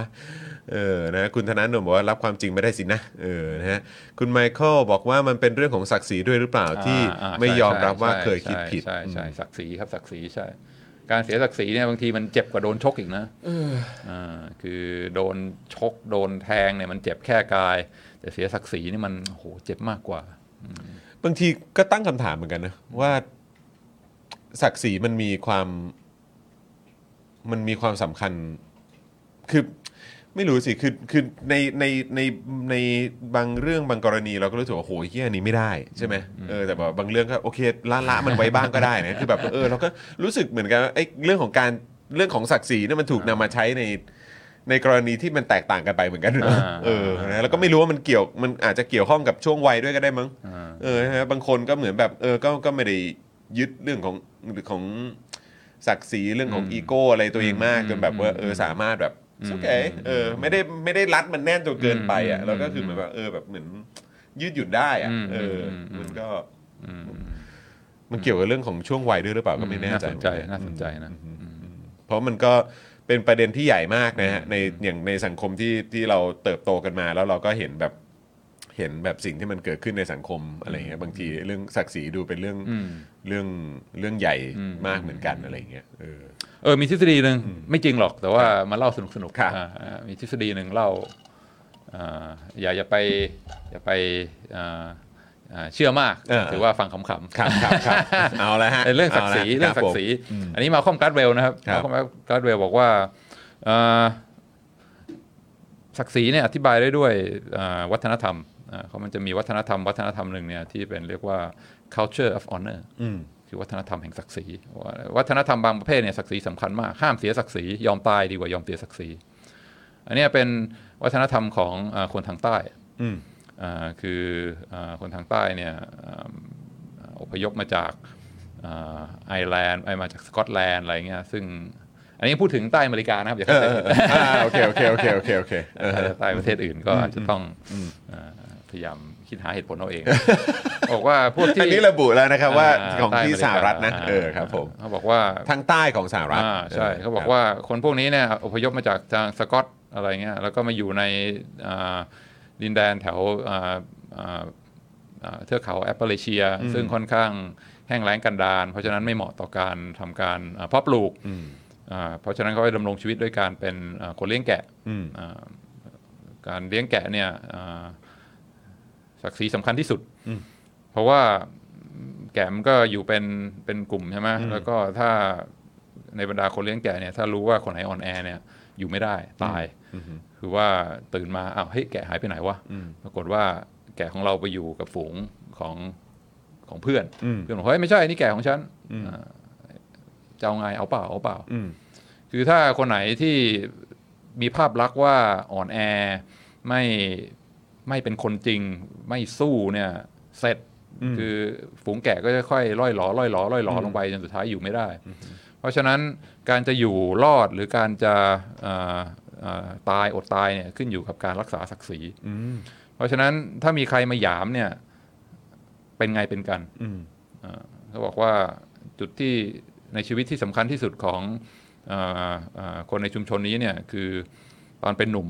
เดินเข้าบาร์ครั้งแรก แล้วมีคนมองหน้าอืมอันเนี้ยคือจุดจะตัดสินว่าชีวิตนี้คุณจะเป็น winner หรือจะเป็น loser อื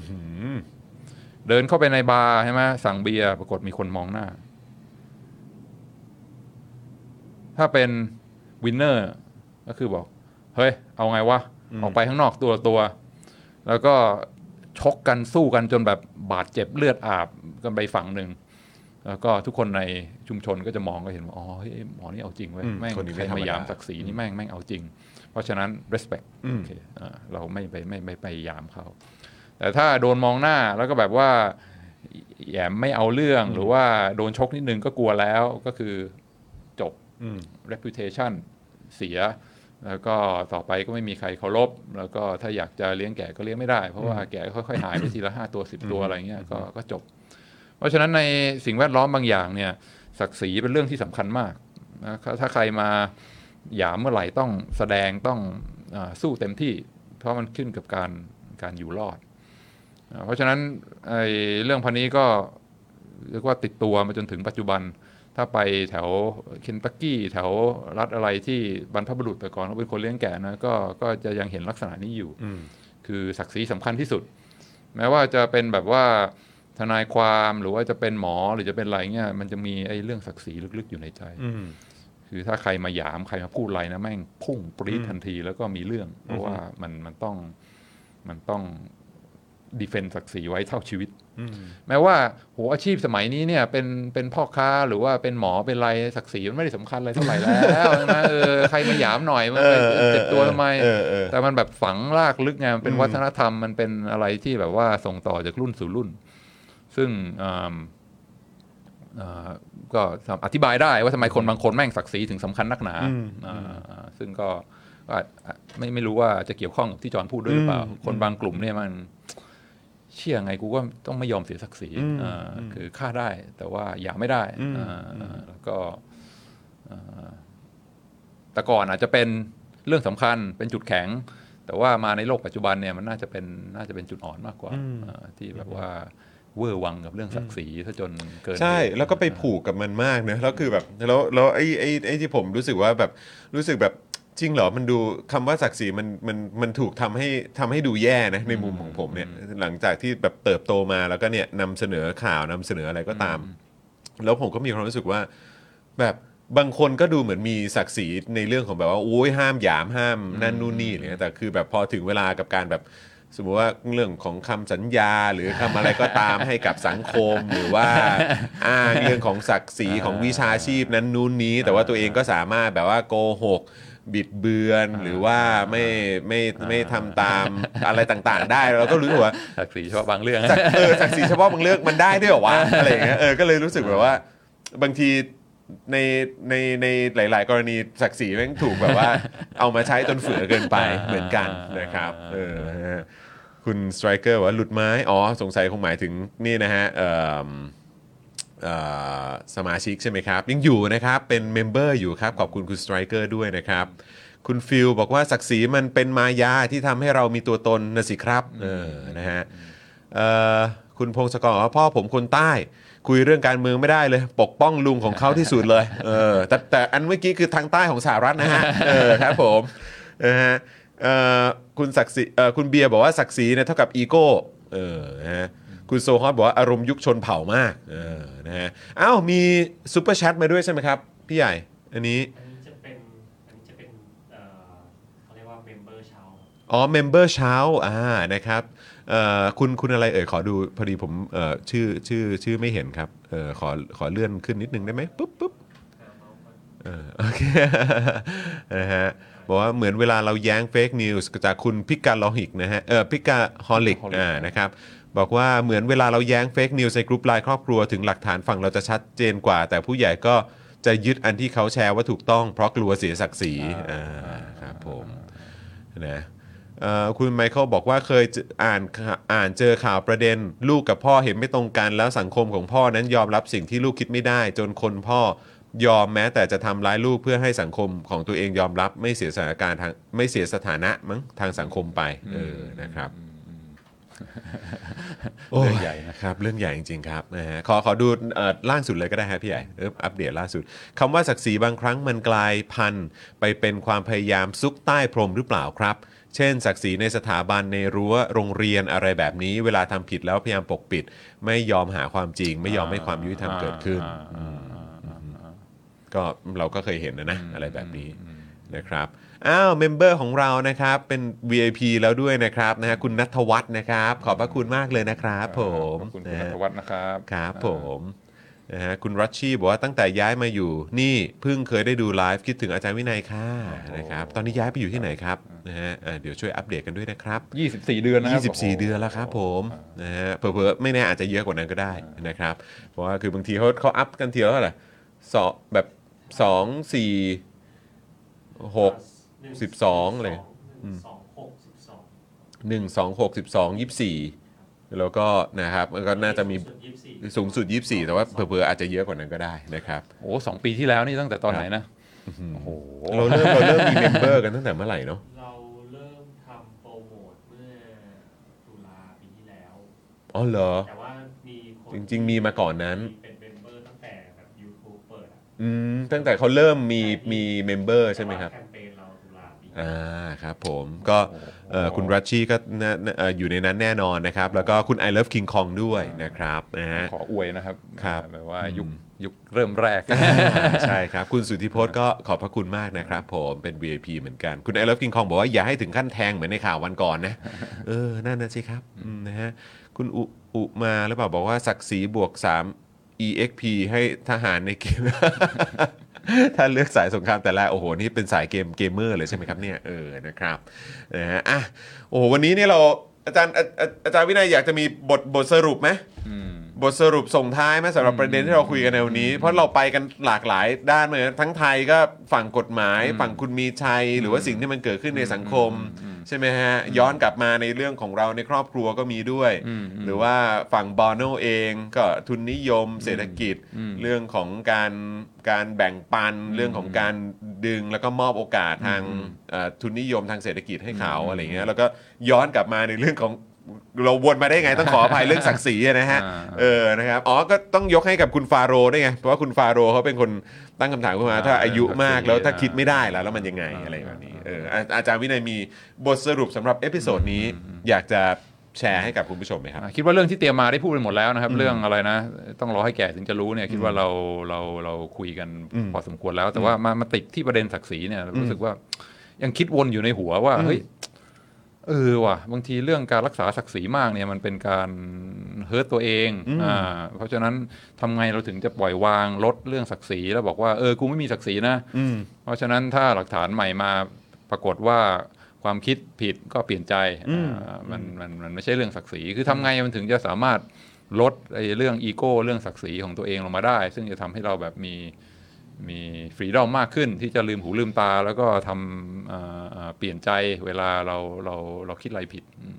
ยังคิดไม่ออกนะครับ อาจจะกลับไปคิดเป็นการบ้าน ผมอะโทษโทษนะ คือผมอะรู้สึกว่าจริง ๆ พ่อเราอะก็เป็นตัวอย่างที่ทำให้ ผมไม่รู้ผมผมมาเป็น แล้วผมว่าอาจารย์วินัยก็ก็ก็เคยได้ยินเรื่องนี้ แล้วผมว่าก็คงมันจะต้องแบบจึกอยู่ในใจอะอืมหรือในความทรงจำอะ คือ ผมจะมองพ่อเป็นคนที่ดุมาตลอดใช่ไหมอืมเออผมเพราะผมก็เป็นลูกคนเล็กกันนะฮะแล้วก็แบบมีความแสบนี่แล้วก็ตามคนโตก็ดุเหมือนกันอ่านั่นแหละครับเออคือผมก็มีความรู้สึกว่าเออแบบโอ้โหพ่อเราโคตรดุโคตรดุโคตรดุแล้วก็คือแบบว่าแล้วพอเราเป็นเด็กอะเราก็มักจะมองว่าเออพ่อเรารู้เรื่องนั้นรู้เรื่องนี้เยอะพ่อเราไม่เคยผิดหรอกอะไรอย่างเงี้ยแล้วแต่ว่ามันมีอยู่ครั้งหนึ่งที่พ่อมาเล่าให้ฟังว่าเฮ้ยบ้าแบบอยู่ในคลาสอะพอเด็กถามอะไรอะแล้วไม่รู้อะอืมอืม พ่อก็พูดเลยว่าพ่อไม่รู้อืมอืมอืมแล้วพ่อก็เออ เรื่องนี้ผมไม่รู้เว้ยอืมอืมมเออเดี๋ยวขอกลับไปหามาก่อนเดี๋ยวกลับมาตอบให้ อืมอืมอืม หรือว่าแบบเอ้ยเรื่องนี้ไม่รู้เออไหนช่วยเล่าให้ฟังหน่อย อืมหรือแชร์ให้ฟังหน่อยหรืออะไรก็ตาม อืมเรื่องนี้ไม่รู้จริง อืม ๆ เออ แบบคือมัน ออนเนสใช่ไหมบอกเลยไม่รู้คือไม่รู้ใช่อ่าแล้วคือก็แบบ ไม่รู้สึกว่าเสียหน้าใช่าแล้วคือผมผมผมก็เลยสะท้อนแล้วผมก็รู้สึกว่าจากไอ้การกระทำแบบเนี้ยและไอ้สิ่งที่พ่อใช้ให้ฟังโดยพ่อไม่ได้รู้สึกแบบ เขินอายหรือว่าไม่ได้รู้สึกแบบว่าอะไรแบบเนี้ยมันมันมันก็สะท้อนกลับมาให้เรามีความรู้สึกว่าแบบ เราเราเราสามารถไม่รู้ได้ เราสามารถยอมรับว่าเราไม่รู้ได้ แล้วเราก็เรียนรู้กับมันไปก็ได้นี่แล้วก็คือแบบ อันนี้มันก็เป็นอย่างหนึ่งหรือเปล่า ในแง่ของเรื่องศักดิ์และสีอ่าอะไรอย่างเงี้ยที่ที่แบบถ้าไม่ยึดติดมันไว้มันมันนำพาไปสู่การเข้าใจมันนำพาไปสู่การเรียนรู้อืมมันนำพาไปสู่การโตไปด้วยกันอืมไม่ใช่แค่ ลูกศิษย์เท่านั้นแต่คือตัวครูอาจารย์เองก็ได้โตไปพร้อม ๆ กันด้วยอืมผมก็แค่รู้สึกว่า อันนี้มันเป็นเป็นอันหนึงหรือเปล่าที่อาจจะสะท้อนให้เราเห็นก็ได้ว่าบางทีผู้ใหญ่อะเออที่อาจจะแก่กว่าหรืออะไรมากกว่าคือ ก็สามารถเป็นตัวอย่างให้กับคนรุ่นใหม่ด้วยเหมือนกันในเรื่องของการละโอเคนะไว้เรื่องของศักดิ์ศรีหรืออะไรพวกนี้ก็ได้ เพราะว่าอืมในยุคสมัยนี้ที่มันคงไม่มีใครที่อืมมีคำตอบให้กับทุกอย่างอยู่แล้วอะมม เออดีมากดีมาก ใช่ใช่ดีมากเออเป็นตัวอย่างที่ดี คือยอมรับว่าตัวเองไม่รู้ ก็บางทีมันก็ก็รู้สึกบางคนก็รู้สึกเสียศักดิ์ศรีแต่การยอมรับว่าตัวเองผิดเนี่ย มันยิ่งใช่ไหม I was wrong เนี่ยอืมการยอมรับว่าตัวเองผิดเนี่ยมันมันมันคิดว่าอาจจะเป็นอีกขั้นหนึ่งที่แบบว่าโอเคนะ I was wrong ขอโทษ เปลี่ยนใจแล้วอะไรเงี้ยซึ่งเอ่อบางคนก็โหเสียศักดิ์ศรีมาก ที่ยอมรับว่าตัวเองผิด แต่ว่าพักหลังๆเนี่ยเห็นคนเปลี่ยนใจก็ มันก็ไม่ใช่ พอลองเปลี่ยนใจออกมายอมรับแล้ว มันก็ไม่ใช่เรื่องที่โดนทับถมใช่ไหมก็ก็โอเคดีมากเวลคัมที่เปลี่ยนใจแล้ว ไม่ใช่เรื่องน่าอับอายเพราะฉะนั้นถ้าสามารถส่งเสริมเรื่องพวกนี้มากขึ้น บอกว่าเอ้ยศักดิ์ศรีเป็นประเด็นรองทุกคน make mistake ทำผิดได้ เพราะฉะนั้นถ้ารู้สึกว่าตัวเองผิดก็ก็เปลี่ยนใจได้ไม่ใช่เรื่องใหญ่เอออันเนี้ยดีแต่ทำยังไงมันถึงจะสามารถอ่า เรียกว่าสนับสนุนอ่าวัฒนธรรมแนวคิดแบบนี้ให้มากยิ่งขึ้น ว่าความความผิดไม่ใช่เรื่อง เรื่องคอขาดบาดตายเรื่องเสียศักดิ์ศรีทุกคนก็ผิดได้เปลี่ยนใจได้เนี่ยเนี่ยอืมน่าจะหาวิธีที่ทำได้อืมน่าสนใจครับไม่แน่อาจจะเป็นหัวข้อครั้งต่อๆไปก็ได้เออกูไม่มีศักดิ์ศรีนะ หรือว่าเฮ้ยไอ้เรื่องผิดเนี่ยไม่ใช่เรื่องการเสียศักดิ์ศรีทำไงมันถึงจะเปลี่ยนวัฒนธรรมให้เป็นอย่างนั้นได้โอ้โห มาไปไปมามาตอนท้ายนี่เหมือนได้อีกประเด็นนะครับเนี่ยเออนะครับคุณฟาโรห์นะครับขอบคุณมากนะครับนะฮะอ่าคุณคุณรัชชี่บอกว่าตอนนี้ย้ายไปอยู่ที่แวนคูเวอร์โอ้โหนะครับผมโอ้โหตอนนี้ก็เที่ยงคืนแล้วครับ โอ้โหนี่เราได้มาดูไลฟ์ด้วยยังไงก็ขอบคุณมากๆเลยนะครับนะฮะโอ้โหน่ารักจังเลยอุตส่าห์อุตส่าห์แบบว่ากดเข้ามาดูด้วยขอบคุณจริง ๆ ครับ นะฮะคุณโปเกมอนบีบอกว่ารู้สึกว่าคนที่ออกมายอมรับว่าไม่รู้ ยอมรับว่าทำผิดดูน่านับถือมากกว่าคนที่ไม่ยอมรับค่ะ โอ้ดีมมากดีมากใช่ครับผมใช่นะครับทุกวันนี้เลี้ยงหลานด้วย mindset นี้ครับเขาถามแล้วเราไม่รู้จริง ๆ ก็มาช่วยหาคำตอบด้วยกันคุณกริดบอกมานะครับคุณวรพรบอกว่าเป็น skill ที่ดีมากครับเออนะฮะเอ่อคุณสไตรเกอร์ว่าเรื่องนี้มีปัญหากับวงการกองทัพด้วยนะครับ มันทำให้เขาคิดว่าเขาใหญ่กร่างขึ้น หลอกกันในกองทัพเชื่อในข้อมูลที่ถูกล้างสมองมาโดยไม่ตั้งคำถาม พี่เคยผมนี่คือเกลียดมากอ๋อกกคือหมายคือก้าวไกลหรือเปล่านะฮะเพราะจะปฏิรูปกองทัพนะเขาเป็นกองเป็นทหารอากาศอืมอ๋อครับผมอืมอืมอืมอืมเอ่อเรื่องพวกนี้ก็คงต้องใช้เวลาฮะเออนะครับ แล้วก็รวมไปถึงการเปลี่ยนแปลงทางสังคมอืมในระดับสังคมอะนะครับ เออนะครับซึ่งก็มันก็ค่อยๆ เปลี่ยนแหละ เออนะครับ แล้วก็คือสังคมมัน จะนำพามาซึ่งความ balance นะเออ อีกแล้ว ตามสไตล์ราศีตุลเออนะฮะอีกแล้วนะฮะอ้าวโอเคนะครับเอ่อวันนี้อาจารย์วินัยไม่ได้มีคลาสต่อใช่ไหมครับเออออ่าช่วงเย็นครับช่วงเย็มีนช่วงเย็นนะครับอ่าโอเค แต่ว่าเดี๋ยวช่วงบ่ายนี้ก็มีภารกิจด้วยเหมือนกันอ่นะครับโอ้แต่สนุกมากเพราะว่าไม่ได้คุยกับจอนนานแรมเดือน แล้วก็โอ้แรจมอนเดือก็นไปพัก อ่าไปอาร์เมเนียไปอาร์เมเนียกับไปกับเที่ยวคุณตุรพ่อกีกับอ่าพี่โรซี่มาอ่านนะครับแล้วก็อาร์เมเนียจอร์เจียตุรกีนะครับแล้วก็กลับมาก็ powerball นะครับได้โดนโดนโควิดไปเออแล้วโดนทั้งบ้านด้วยนะฮะโดนทั้งบ้านด้วยน้องอ้ำซึ่งก็เป็นเป็นน้องแม่บ้านที่ดูแลที่บ้านนี้เนี่ยก็ติดด้วยเหมือนกันติดครั้งแรกด้วยนะครับก็หนักนะครับ ก็อันนี้ฝากคุณผู้ชมไปด้วยเพราะว่าคือน้องน้องน้องเขาเนี่ยเขาฉีดเฉพาะแอสตราอ่า ซึ่งเดี๋ยวพอหลังจากนี้เดี๋ยวถ้ามีโอกาสจะไปเป็น mRNA ด้วย แต่ว่าเอ่อคือเหมือนตอนนี้เหมือนเขาจะเริ่มกลับมา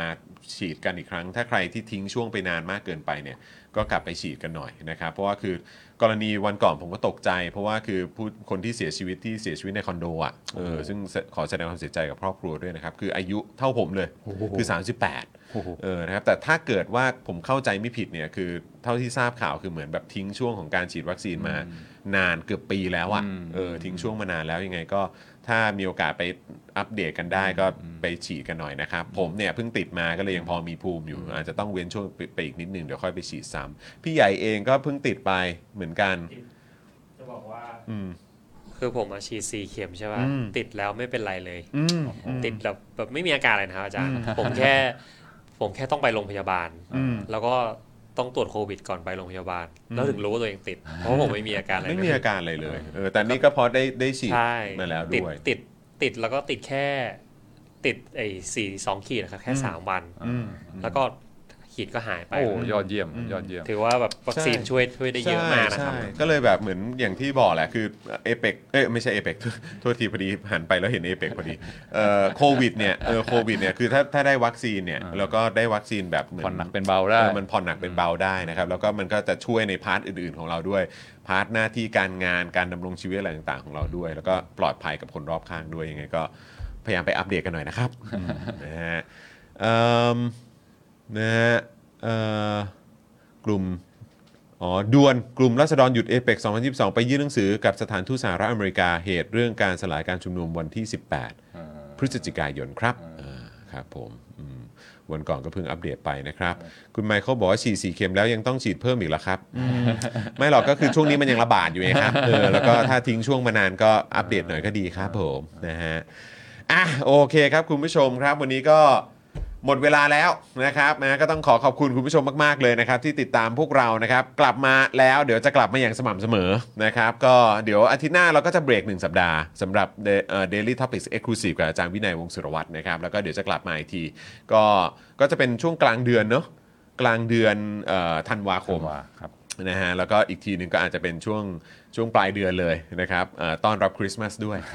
เออนะครับผมนะวันนี้ก็ขอบคุณอาจารย์วินัยมากเลยนะครับนะฮะแล้วก็อะไรเนี่ยเข็ม4ผมปีหน้าเลย เพราะช่วงท้ายเราคุยกันแต่เรื่องโควิดแล้วครับนะฮะวันนี้ก็ขอบคุณอาจารย์วินัยมากนะครับ แล้วเดี๋ยวมาลุ้นกันนะครับว่าในครั้งต่อไปอาจารย์วินัยจะมาพร้อมกับหัวข้อไหน นะครับเดี๋ยวคอยติดตามกันได้นะครับ วันนี้ผมจองมินยูนะครับแน่นอนอาจารย์วินัยวงศ์สุรวัตรนะครับแล้วก็พี่ใหญ่สป o อ e ดักทีวีนะครับพวกเราลากันไปก่อนนะครับแล้วก็เย็นนี้5้าโมงครึ่งเดี๋ยวเจอกันกับ Daily Topics ครับวันนี้ลาไปก่อนสวัสดีครับ สวัสดีครับ สวัสดีครับ Daily t o p i c กกับจอห์นวินยู